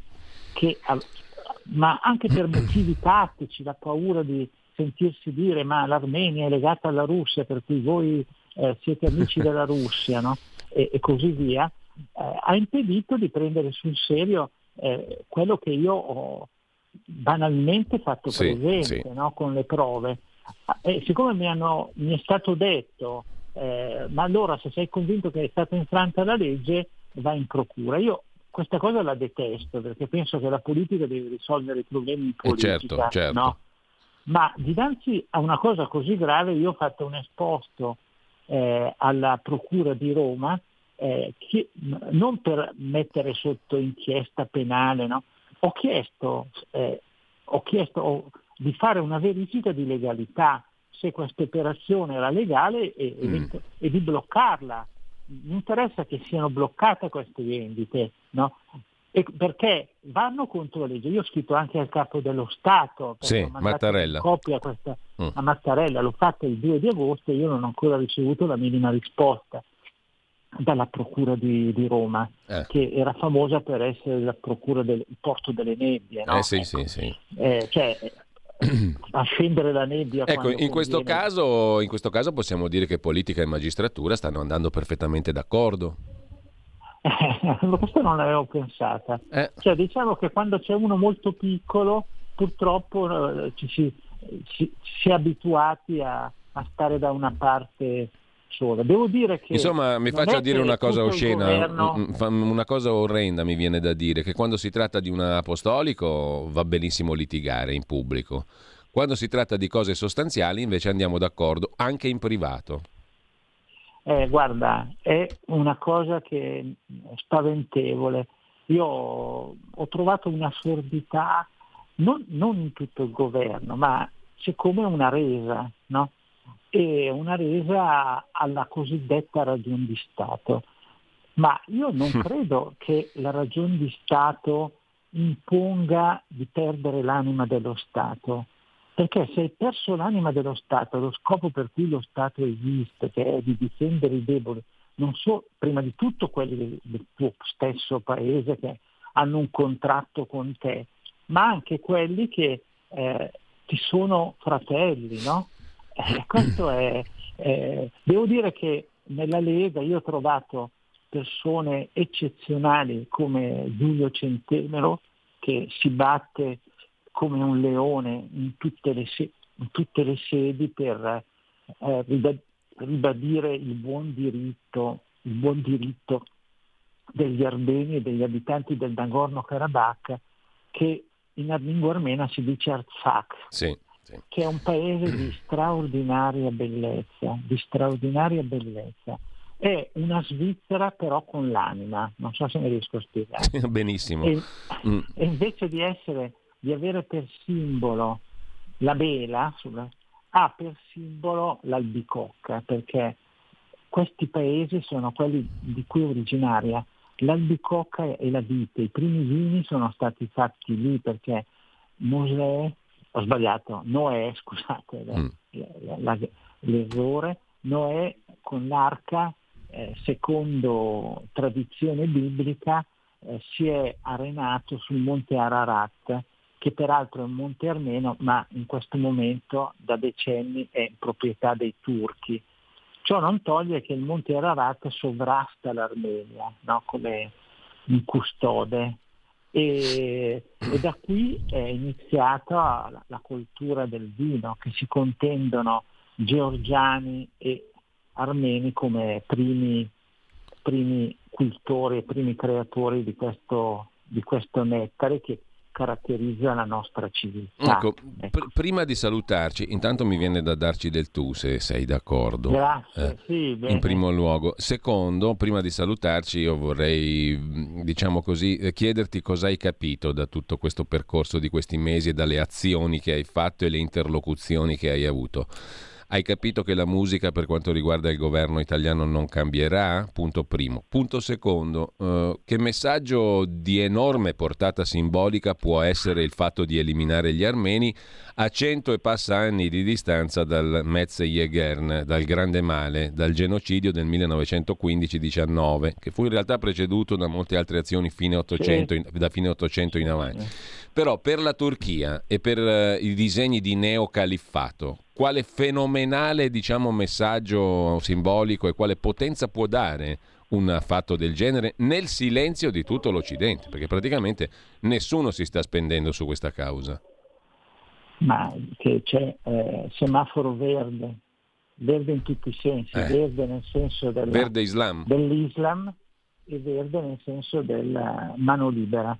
Ecco, questa è la cosa più pesante, cioè lì si è disposti a sacrificare eh, questa, questo popolo eh, e, perché in cambio di non so che cosa, in cambio del, di accettare di poi mettere un po' a posto i disegni del Mediterraneo eh, che la Turchia si è presa, eh, perché noi fino al, 1900, al 2011 eravamo egemoni del Mediterraneo, anche in senso non egemonia, diciamo così, della violenza, ma egemonia degli accordi, della, della, della con, eh, convivenza problematica ma eh, pro, pro, propositiva, no? eravamo egemoni del Mediterraneo, eravamo la prima potenza del Mediterraneo, adesso la prima potenza del Mediterraneo che fa quel che vuole è la Turchia, no? eh, che tratta con i francesi, che tratta con gli egiziani, eh, ma che comunque ci ha messo in subordine. No? Tant'è che continuiamo a fare accordi per evitarci l'invasione o il passaggio traumatico di popolazioni dall'Africa, ma siamo trattati come dei, come si direbbe a Milano, come dei barboni, no? cioè come gente che puoi trattare con loro, digli fai questo, fai quest'altro, poi facciamo quel che vogliamo. No? Ecco, l'ultima, l'ultima, nota di una dissonanza per me atroce è il fatto che comunque Israele ha avuto anch'esso rapporti eh, militari con l'Azerbaigian e di buon vicinato e di partnership con la Turchia che protegge l'Azerbaigian. Questo mi stride in maniera incredibile, ma è così. Ma guarda, eh, un, anche questo è un grandissimo, un grandissimo dolore questo tipo di alleanza è cominciata prima, eh, già, nel, già, durante i primi anni del 2000, no? e, e ne avevo nozione quando c'erano incidenti tra, di frontiera tra Azerbaijan e Armenia, mentre ero in, in Armenia come osservatore eh, del Consiglio d'Europa no? E, e, si aveva percezione chiara di, questo, eh, di, di, di queste forniture d'armi no? che sono a livello di altissima tecnologia. Allora si pensava fosse essenzialmente per un calcolo economico. No? Mm. Eh, c'è qualcosa di più, c'è stata una dichiarazione che mi ha molto ferito, fatta dai rabbini d'Europa, che hanno chiesto, eh, hanno chiesto all'Armenia di non parlare più di genocidio armeno, eh, perché il genocidio è una cosa unica ed è, è solo quello degli, degli, ebrei, di cui nessuno vuole negare l'unicità, no? ma io dico che come posso dire, distruggere un popolo siano tante unicità. Eh, certo. no? Ecco, tanto più che la parola genocidio è stata inventata a partire da quello armeno compiuto contro gli armeni. Ecco questo. Allora... E, eh, e poi c'è una, una ragione sì. strategica, eh, c'è una dichiarazione del vice ministro degli esteri eh, israeliano che ha ricevuto quello, quello dell'Azerbaijan dove praticamente si è chiesto a, a, a quello degli azeri di finire l'opera che prima tu hai accennato, che è quella di eh, prendersi il sud dell'Armenia in modo tale che sia un possibile campo per un'azione israeliana contro l'Iran. No? cioè perché sarebbe, vorrebbe dire sigillare i confini dell'Iran con una potenza amica di, mm. Di, eh, di Israele e quindi poterla usare come base, di, eh, base sì, mili- sì. militare per il loro blitz. Io su questo non, non contesto, cioè è evidente che l'Iran ha più volte non solo a parole ma con la fabbricazione avanzata di armi nucleari eh, si costituisce come minaccia esistenziale per Israele. No? Certo. Io mi chiedo se però la logica debba essere mors tua vita mea, perché Israele in questo momento si sta comportando così, morte degli armeni, vita mia. No? È un calcolo sempre sbagliato, perché se si fa il male per difendere se stessi sono cose che si pagano. Allora ecco, io questo... semplicemente dico grazie a Renato Farina che eh, ci ha aiutato a focalizzare questo argomento, trascurato o negletto completamente dalla politica e dalla grande informazione. Grazie Renato e eh, ci teniamo in contatto. Ringrazio te per questo spazio di informazione veramente libera. Grazie. Grazie. Grazie a Radio Libertà. Grazie a Renato Farina, buon lavoro, buona giornata Renato. Grazie. La tua radio è ascoltabile anche con la televisione in digitale. Sul telecomando della televisione digitale o del tuo ricevitore digitale puoi scegliere se vedere la TV o ascoltare la radio. Risintonizza i canali radio e troverai anche Radio Libertà, canale 252.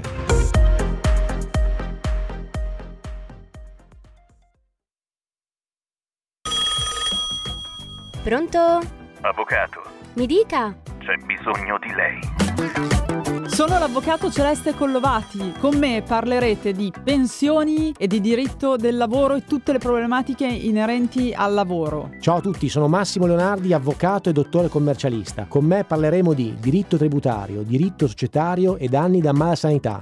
Sono l'avvocato Giorgia Colombo. Con me parlerete di immobili, condominio e diritto dell'arte. Vi aspettiamo! Vi aspettiamo! Vi aspettiamo! L'avvocato risponde ogni giovedì dalle 17 alle 18. C'è bisogno di lei. Eccoci qua con eh, Max del Papa come tutti i martedì, più o meno tutti i martedì, direi quasi senza eccezioni. Io saluto e ringrazio Max che è in collegamento con noi. Max, buongiorno. Buongiorno, grazie a te per l'invito. Allora, abbiamo fatto una lunga conversazione sulla questione dell'Armenia, ehm, che mm, sì. è una questione che non esiste, no? secondo l'agenda mediatico-politica quotidiana. Eh, L'Armenia non esiste, eh, gli armeni dell'Arzak non esistono più, non esiste più il loro paese, se l'è inglobato senza colpo ferire l'Azerbaigian insieme alla Turchia e il prossimo passo, credo, sarà appunto eh, far fuori gli armeni dalla loro, dalla loro nazione, l'Armenia, perché interessa a troppi eh, interessi turchi, interessi russi, interessi cinesi, costruire due linee di comunicazione nord-sud, est-ovest che dal Mediterraneo per quanto concerne la ovest-est arrivi fino alla Cina, interessa la Cina naturalmente, interessa tutta quella parte di mondo, io non so come la pensi tu, ma quando sento questa retorica dell'alternativa all'Occidente, dei BRICS che sono diventati non solo 5-6 paesi ma una quarantina, e quando guardo a quei regimi lì mi corrono i brividi, perché se l'alternativa all'Occidente deve essere quella cozzaglia di dittature e di regimi autocratici che massacrano popoli, che hanno in odio la democrazia, allora mi tengo stretto il marcio corrotto, schifoso Occidente. Sbaglio? Eh, proviamo a pensare che cosa sta facendo la Cina anche degli uiguri. Tra l'altro. E lì non gliene fotte a nessuno delle minoranze islamiche, tra l'altro. Meno, mm tantomeno ai palestinesi che dovrebbero nutrire un senso di fratellanza, men che meno ad Hamas. Eh, poi quello che si farà su Taiwan, che è in qualche maniera introdotto da quello che Putin sta cercando di fare in, uh, in Ucraina col benestare di Xi. C'è un ottimo libro eh, di Federico Rampini che è uscito da, da molto poco a Speranza Africana dove si racconta per, con grande dovizia di, di, termini, di dettagli, di notizie questo processo di, di, di controllo che, che si espande sempre più della Cina, anche in Africa, non solo in Africa. E noi abbiamo tra le varie luoghi comuni c'è questo che espansionista è solo la Nato, è solo l'America, è solo l'Occidente, l'Occidente non si espande più. Eh, vorrei chiedere a chiunque che cosa ha fatto l'America per proteggere Israele, per esempio, o l'Europa. Eh, L'Europa l'ha boicottato. Quindi questa cosa, no, no, ci sono, dei, ci sono delle, delle potenze totalitarie io sono completamente d'accordo con quello che dicevi tu.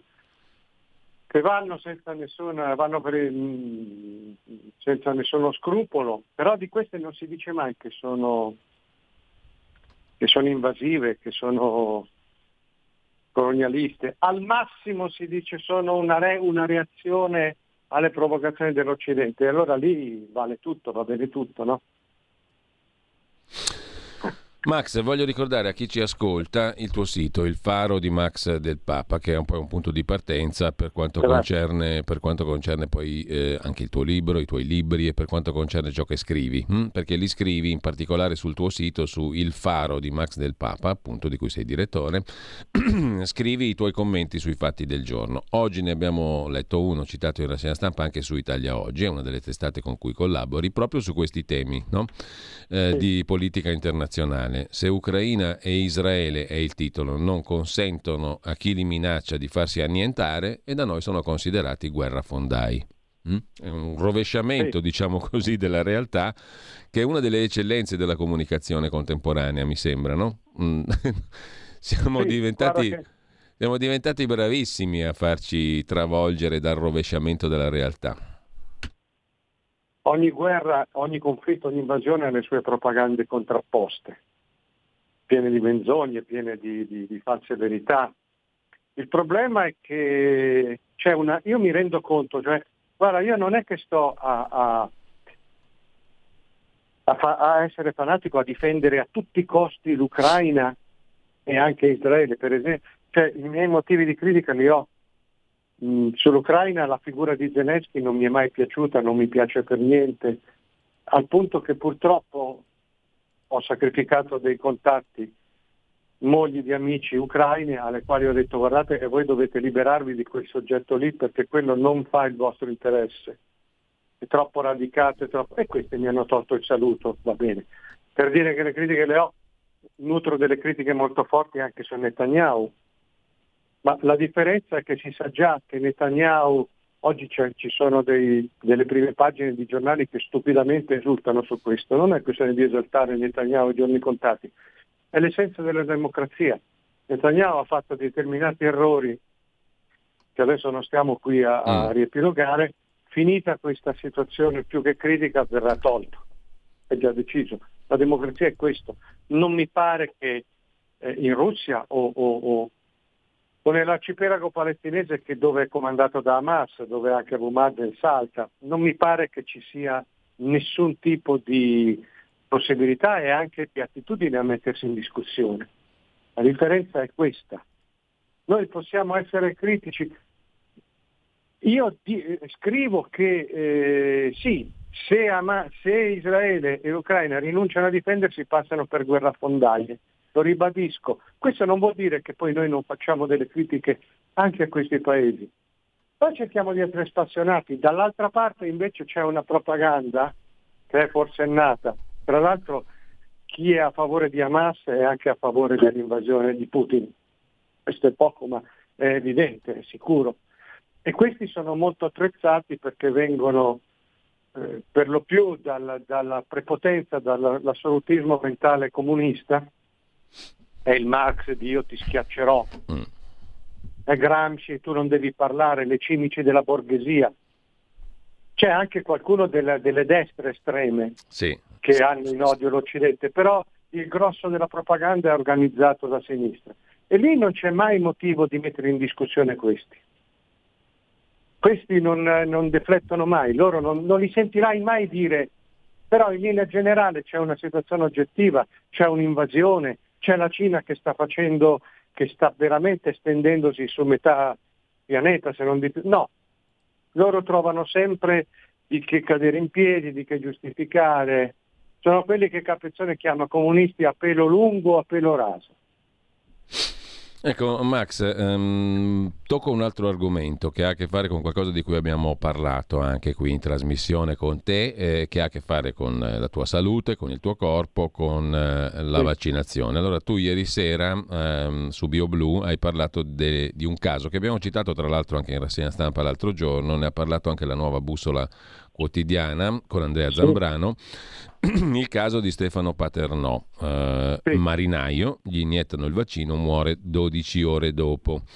Sentenza e condanna a morte di Stato. Sintetizza così la nuova bussola alla vicenda. Il Tribunale di Catania ha archiviato le accuse contro AstraZeneca, no? Produttrice del vaccino, e anche contro i medici che hanno iniettato il vaccino a Paternò, il quale però è morto 12 ore dopo la vaccinazione. Nessun colpevole, ma una sentenza vergognosa che conferma che la morte avvenne per colpa del vaccino. Sei d'accordo su questo punto? E perché questo non è un caso singolo?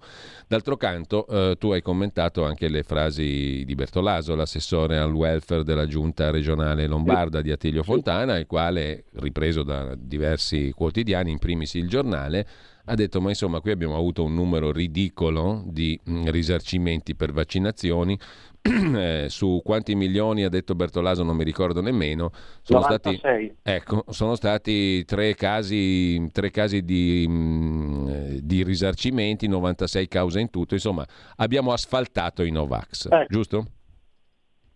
Sì, questo è quello che ha detto lui è una, è una, è una frase falsa nel concetto, nell'assunto e volgare nella, nella, nell'espressione.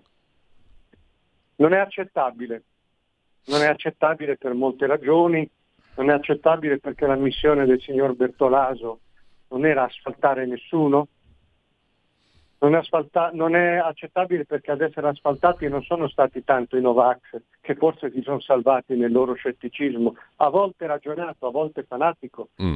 ma si sono salvati. Eh, siamo stati noi mi ci metto in mezzo ovviamente, ad esserci fidati. Ci siamo fidati di, di, una, di, di, un'informazione che di scientifico non aveva niente.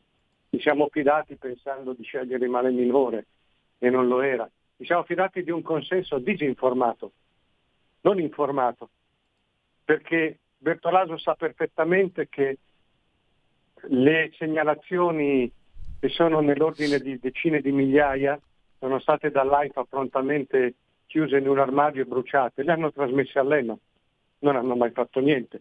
È stato predisposto alla democrazia all'italiana un percorso burocratico che ha dell'infernale, che è impossibile da completare se anche ci arrivi non ti rispondono.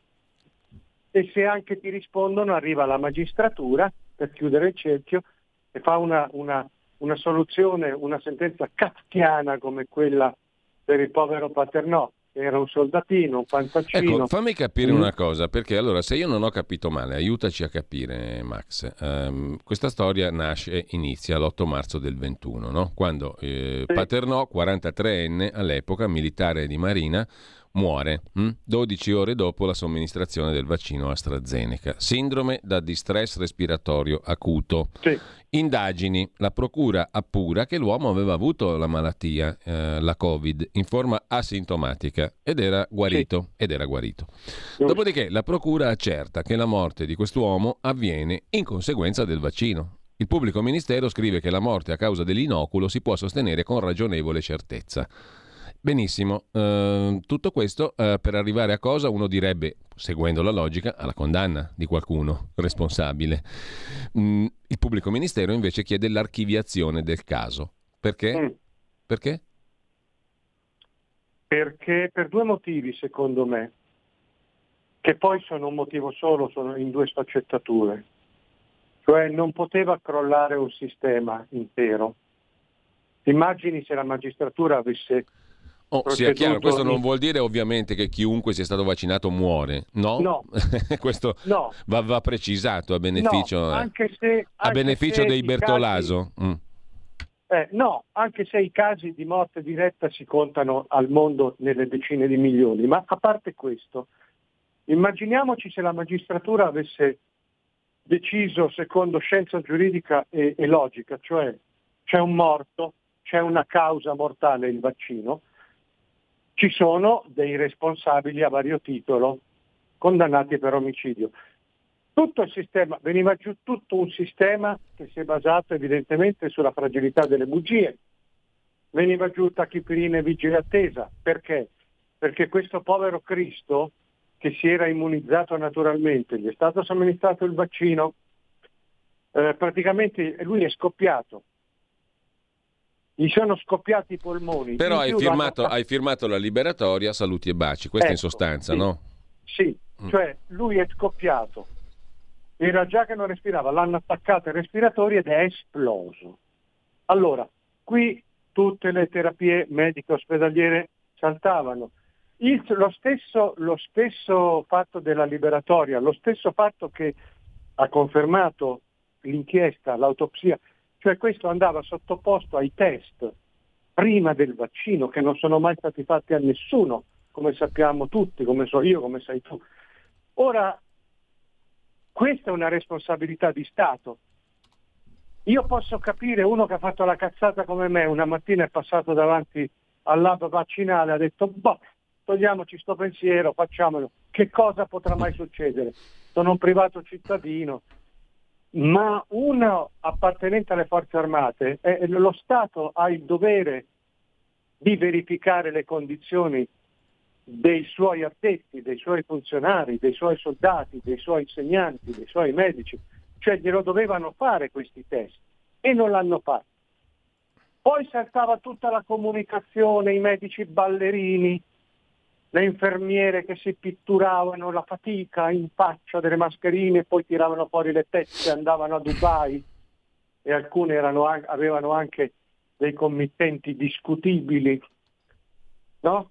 gente per cui lavorava, eh, eh, eroi, angeli, i balletti che poi è venuto fuori che questi balletti erano tutti studiati da delle agenzie eh, di coreografia americane perché, dicevano, serviva a dare un messaggio più convincente, cioè serviva a mentire.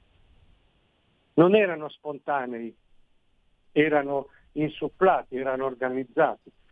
E poi tutto il sistema dei virologi, tutti questi virologi che ci dicevano vaccinatevi le due, le tre volte, avete fatto il virus, vi siete immunizzati naturalmente, ma prendetelo lo stesso. Fa... Io mi ricordo, e l'ho citato anche ieri sera, e lo cito anche adesso perché è verità, ci sono le registrazioni. Mi ricordo una trasmissione Bassetti che al giornalista televisivo che si era infettato tra i primi ed era guarito e gli chiedeva ma io adesso sono immunizzato naturale, lo devo fare questo vaccino? Lei lo faccia, lo faccia, ma lei non le fa, al limite le dà una protezione in più. Non era vero? Ieri con me c'era il medico, c'era, c'era un dottore, eh, uno scienziato che eh, dimostrava con, con, con, pignoleria come non fosse affatto vero tutto questo. Eh, quindi tutti questi che dicevano buttate giù dosi come se fossero ricostituenti, che vi vengono i superpoteri, e poi la politica, le sue scelte, la sua comunicazione, la sua informazione bugiarda, i giornali che dicevano più dosi vi fate meglio è, i giornalisti che non sono giornalisti, che erano dei propagandisti, che volevano morti. Tu puoi immaginare un giornalista che vuole morta altra gente? Vorrei vedervi morire come mosche. Eh, è successo. Mi, mi ubriaco infatti, infatti. mentre vi vedo morire, questo è Scanzi la Lucarelli, Madonna come vorrei vederli ridotti a poltiglia verde i Novax. Sono premiati, cioè questi meriterebbero altro che le sanzioni dell'ordine, oggettivamente, li mettono in tutte le trasmissioni, li premiano. E adesso vedrai che gli stessi, la Pfizer, li manderà nelle scuole, perché la Pfizer ha già che, che ha investito una somma colossale in comunicazione, non in ricerca scientifica, in comunicazione, entra nelle scuole d'Italia con dei corsi per convincere i ragazzini a vaccinarsi e ha già detto che assolverà i giornalisti più eh, affidabili. Che è un, che è un, io li voglio vedere ma so già quali saranno. E c'è solo da vergognarsi. Quindi se la magistratura avesse detto qui c'è un morto, una causa mortale dei responsabili saltava tutto, tutto questo sistema. Molto meglio e qui arriviamo alla seconda causa, sì. molto, il regime, perché questo è stato un regime, è stato un regime che ha tolto le libertà fondamentali, che ha eliminato, ha messo in cantina la Costituzione. Quando, quando la democrazia è ammalata, il regime per puntellarsi non che se stesso, il potere si legittima palesando se stesso e se per farlo lo fa in maniera kafkiana, lo fa in maniera folle, è meglio perché fa più paura, perché il cittadino dice oddio, qui siamo in mano a una manica di pazzi, qui può succedere di tutto, meglio che mi sto zitto. Ecco, allora... Questa è una sentenza che fa mm. paura. Eh no, ma infatti cercavo di capire. Cercavo di capire, Max, il valore futuro di questa sentenza, no? Perché uno potrebbe dire una sentenza riguarda un fatto, una serie di fatti che sono certo. accaduti in un periodo che è concluso, che è alle nostre spalle, no? Il famoso periodo della pandemia. Però in, in realtà diciamo, le questioni che tu hai messo in fila relative a quel periodo sono tutt'altro che concluse, anzi credo che siano lo schema per il futuro. Assolutamente, tanto vero che già adesso si teorizza il lockdown di sicurezza. Non uscite da casa, c'è Hamas, ci sono i radicalizzati palestinesi, ci sono gli israeliani, non uscite da casa. Ma come sarebbe? È questa la libertà che ci offrono i paesi non democratici. È questa la libertà che l'Occidente, questa è la critica che va fatta all'Occidente. Non hai saputo Beh, Ci sono, ci sono anche gli alert meteorologici, mi ricordava giustamente certo, Federico dalla certo, regia, certo. no? Non uscite da casa perché casa arriva la tempesta, l'uragano. Bravo, state a casa che può sempre piovere, state a casa che poi c'è il sole. Quindi questo è uno schema che rimane questo governo, anche questo, non ha eh, cancellato, ha solamente congelato tutti gli strumenti di controllo. Ed è normale, la tecnologia quando l'ha inventata l'ha inventata, non ne fai più a meno. Quindi noi adesso abbiamo una stretta ancora più ferrea sulle notizie, partita dall'Unione mm. Europea che eh, utilizza questi debunker, questi giornalisti falliti per spiare, per segnalare, per fare le delazioni e per non far circolare le notizie. E abbiamo queste app, questi procedimenti di controllo sempre più piccante sul modello proprio della Cina. app che, così de, de, definiscono in maniera virtuosa mediante un meccanismo a punti il comportamento del cittadino, come si veste, come si scalda, se ha preso la macchina, dove è andato. Hanno perfino proposto le scatole nere per capire se uno sta con l'amante in macchina. È tutta roba, no?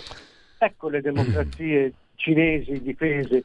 Quindi tutta questa roba alla bisogna viene fuori, perché quando l'hai, quando l'hai inventata non ne fai più a meno, puoi solamente potenziarla. Diciamo che quello è uno Siccome strumento. È vero che chi fa, Eh, siccome è vero che chi inventa la barca inventa anche il naufragio, noi andiamo incontro a un naufragio sempre più eh, definitivo delle nostre libertà. Diciamo che lo strumento è flessibile e si adatta a tante circostanze. ma ti bloccano i conti come hanno fatto in Canada, come hanno fatto in Inghilterra. Tu sei un, un correntista sgradito, io ti blocco i conti. Ti castro la carta di credito e tu sei morto. Ce ne sono migliaia di, di sistemi. Ma sai poi qual è il c'erano. problema anche? Non so se tu condividi, ma il problema è che le eh, opposizioni, le critiche eh, e anche, diciamo, eh, più che le critiche, le opposizioni vere e proprie a evoluzioni di questo Mm. tipo ormai sono confinate nello spazio virtuale. Cioè perché io mi faccio il tweet su X eh, Sì. e poco altro. In piazza non ci va più nessuno. Se tu per caso vai... anche- Se te per caso Sì, vai in ma io- piazza, finisci male per queste cose qua. E, se- Sì, questo è vero. e soprattutto c'è scarsa D'altra partecipazione, perché la partecipazione sembra essere ormai, noi abbiamo forse introiettato anche questa puttanata qua, cioè che le opposizioni si esercitano nello spazio virtuale. Sono libero perché scrivo su, su X, perché c'è Elon Musk Sì. che mi difende, la mia libertà. Que- Questo è verissimo e tu fai bene, fai benissimo a precisarlo perché è una delle grandi emergenze, è uno dei grandi equivoci letali della nostra società post, post tutto. Io vado oltre però e penso che oramai il controllo tecnologico ha bypassato e ha neutralizzato anche la piazza. È vero che certe proteste mh, diventano ancora significative, vedi in Francia, però è anche vero che oggi gli strumenti, la tecnologia, la rivoluzione iraniana è fallita proprio perché questi tramite Twitter si davano appuntamento in piazza e il regime sapeva in anticipo cosa avrebbero fatto, dove si sarebbero concentrati, li aspettava, interveniva, li spazzava via. Cioè oramai questi strumenti sono talmente reticolari che sono in grado anche di intervenire contro il corpo, contro la- l'unione dei corpi in piazza. Quindi direi questo, che sicuramente è necessario ritrovare, però eh, ritrovare una forma di partecipazione, sì, ma che però fosse anche meditata, che fosse anche ragionata. No, siamo contro tutto, no l'antagonismo stupido che non va da nessuna parte. E poi però bisogna anche capire che siccome noi la nostra organizzazione la affidiamo a questi social, quelli che controllano arrivano prima. Eh beh, appunto. Per fortuna che ci sono i giornalisti. eh, I giornalisti che fanno schifo. Tu hai scritto un pezzo intitolato così sul tuo faro. Ehm, e mh, tra l'altro io ti ringrazio anche perché hai corredato il tutto con una vignetta del fantastico Iacovitti mh? a proposito Eh, dei giornalisti. Questo era, era un, un mio mito dell'infanzia. Mh, Tom Li ho persi. Era il personaggio di Iacovitti, Tom Ficcanaso, sì. Eh, eh, Tom Ficcanaso. Allora, il Ficcanaso non c'è più, non esiste più, è scomparso. No, oggi c'è... È defunto, è morto. Tu inizi tra l'altro raccontando che quando tu in società dicevi che facevi il giornalista, insomma, era tutta un'ammirazione, no? E una Beh, curiosità. sai- Adesso ti guardano come un incrocio fra un... un- non dico cosa. hm? Un ramarro è, sì, sì, è un debosciato, ma hanno ragione, hanno ragione. Lei cosa fa? Il giornalista? Faccio il giornalista? Ah, oh, oh, oh. Hanno ragione. Io lì mi riferivo alla faccenda di Fazio, no? Mm. che ha sterilizzato Zacchi, poi se l'è ripreso, gli ha fatto dire pochino, ma quel poco era sempre sul solito crinale, no?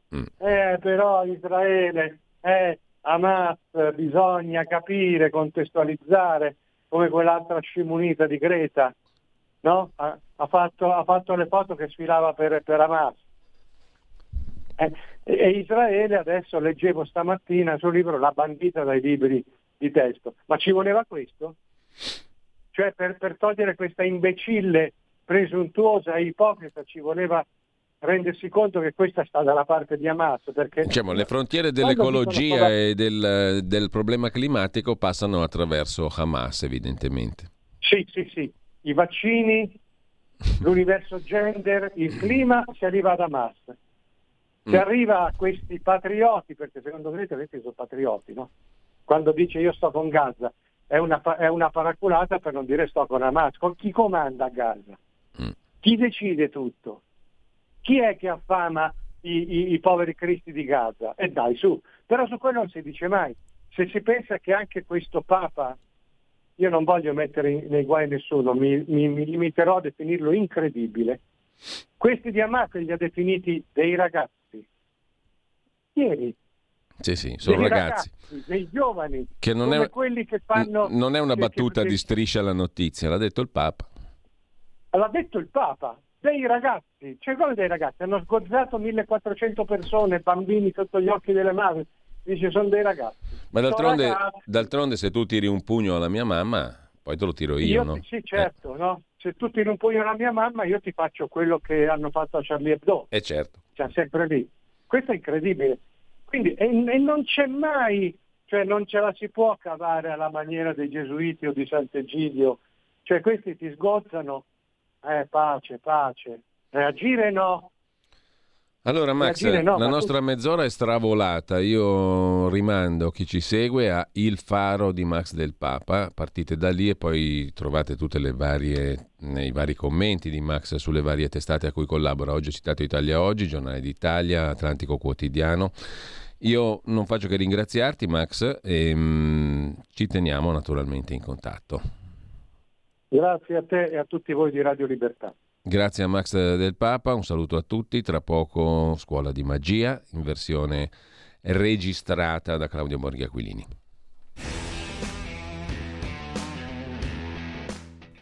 Il voto in Trentino riguardava il rinnovo del Consiglio provinciale dove il precedente presidente leghista, cioè Maurizio Fugatti, è stato riconfermato nella carica. La battaglia politica è stata dura e complessa, visto che i candidati in lizza erano ben sette, mentre le liste eh, che li sostenevano erano addirittura 24. Fugatti si è affermato decisamente con il 52% dei voti, il secondo partito della coalizione di centrodestra è stato Fratelli d'Italia e in questo modo si guadagna la vicepresidenza. Valduga invece, il candidato del PD, ha preso solo il 37% dei voti ed è stato staccato del 15% dal vincitore Fugatti. Nota finale, i 5 Stelle ha perso clamorosamente ottenendo solo l'1,8% delle preferenze e quindi è fuori dal Consiglio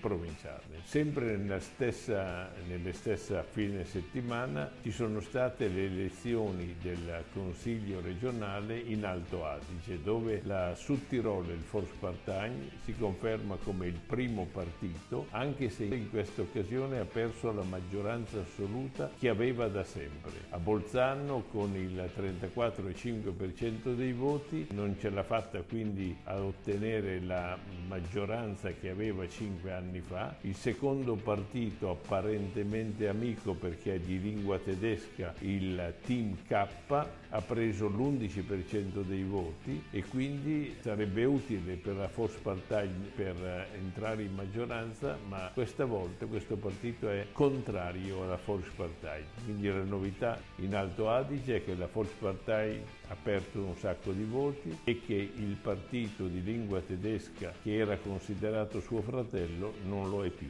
Da qui ci sarà un problema di maggioranza.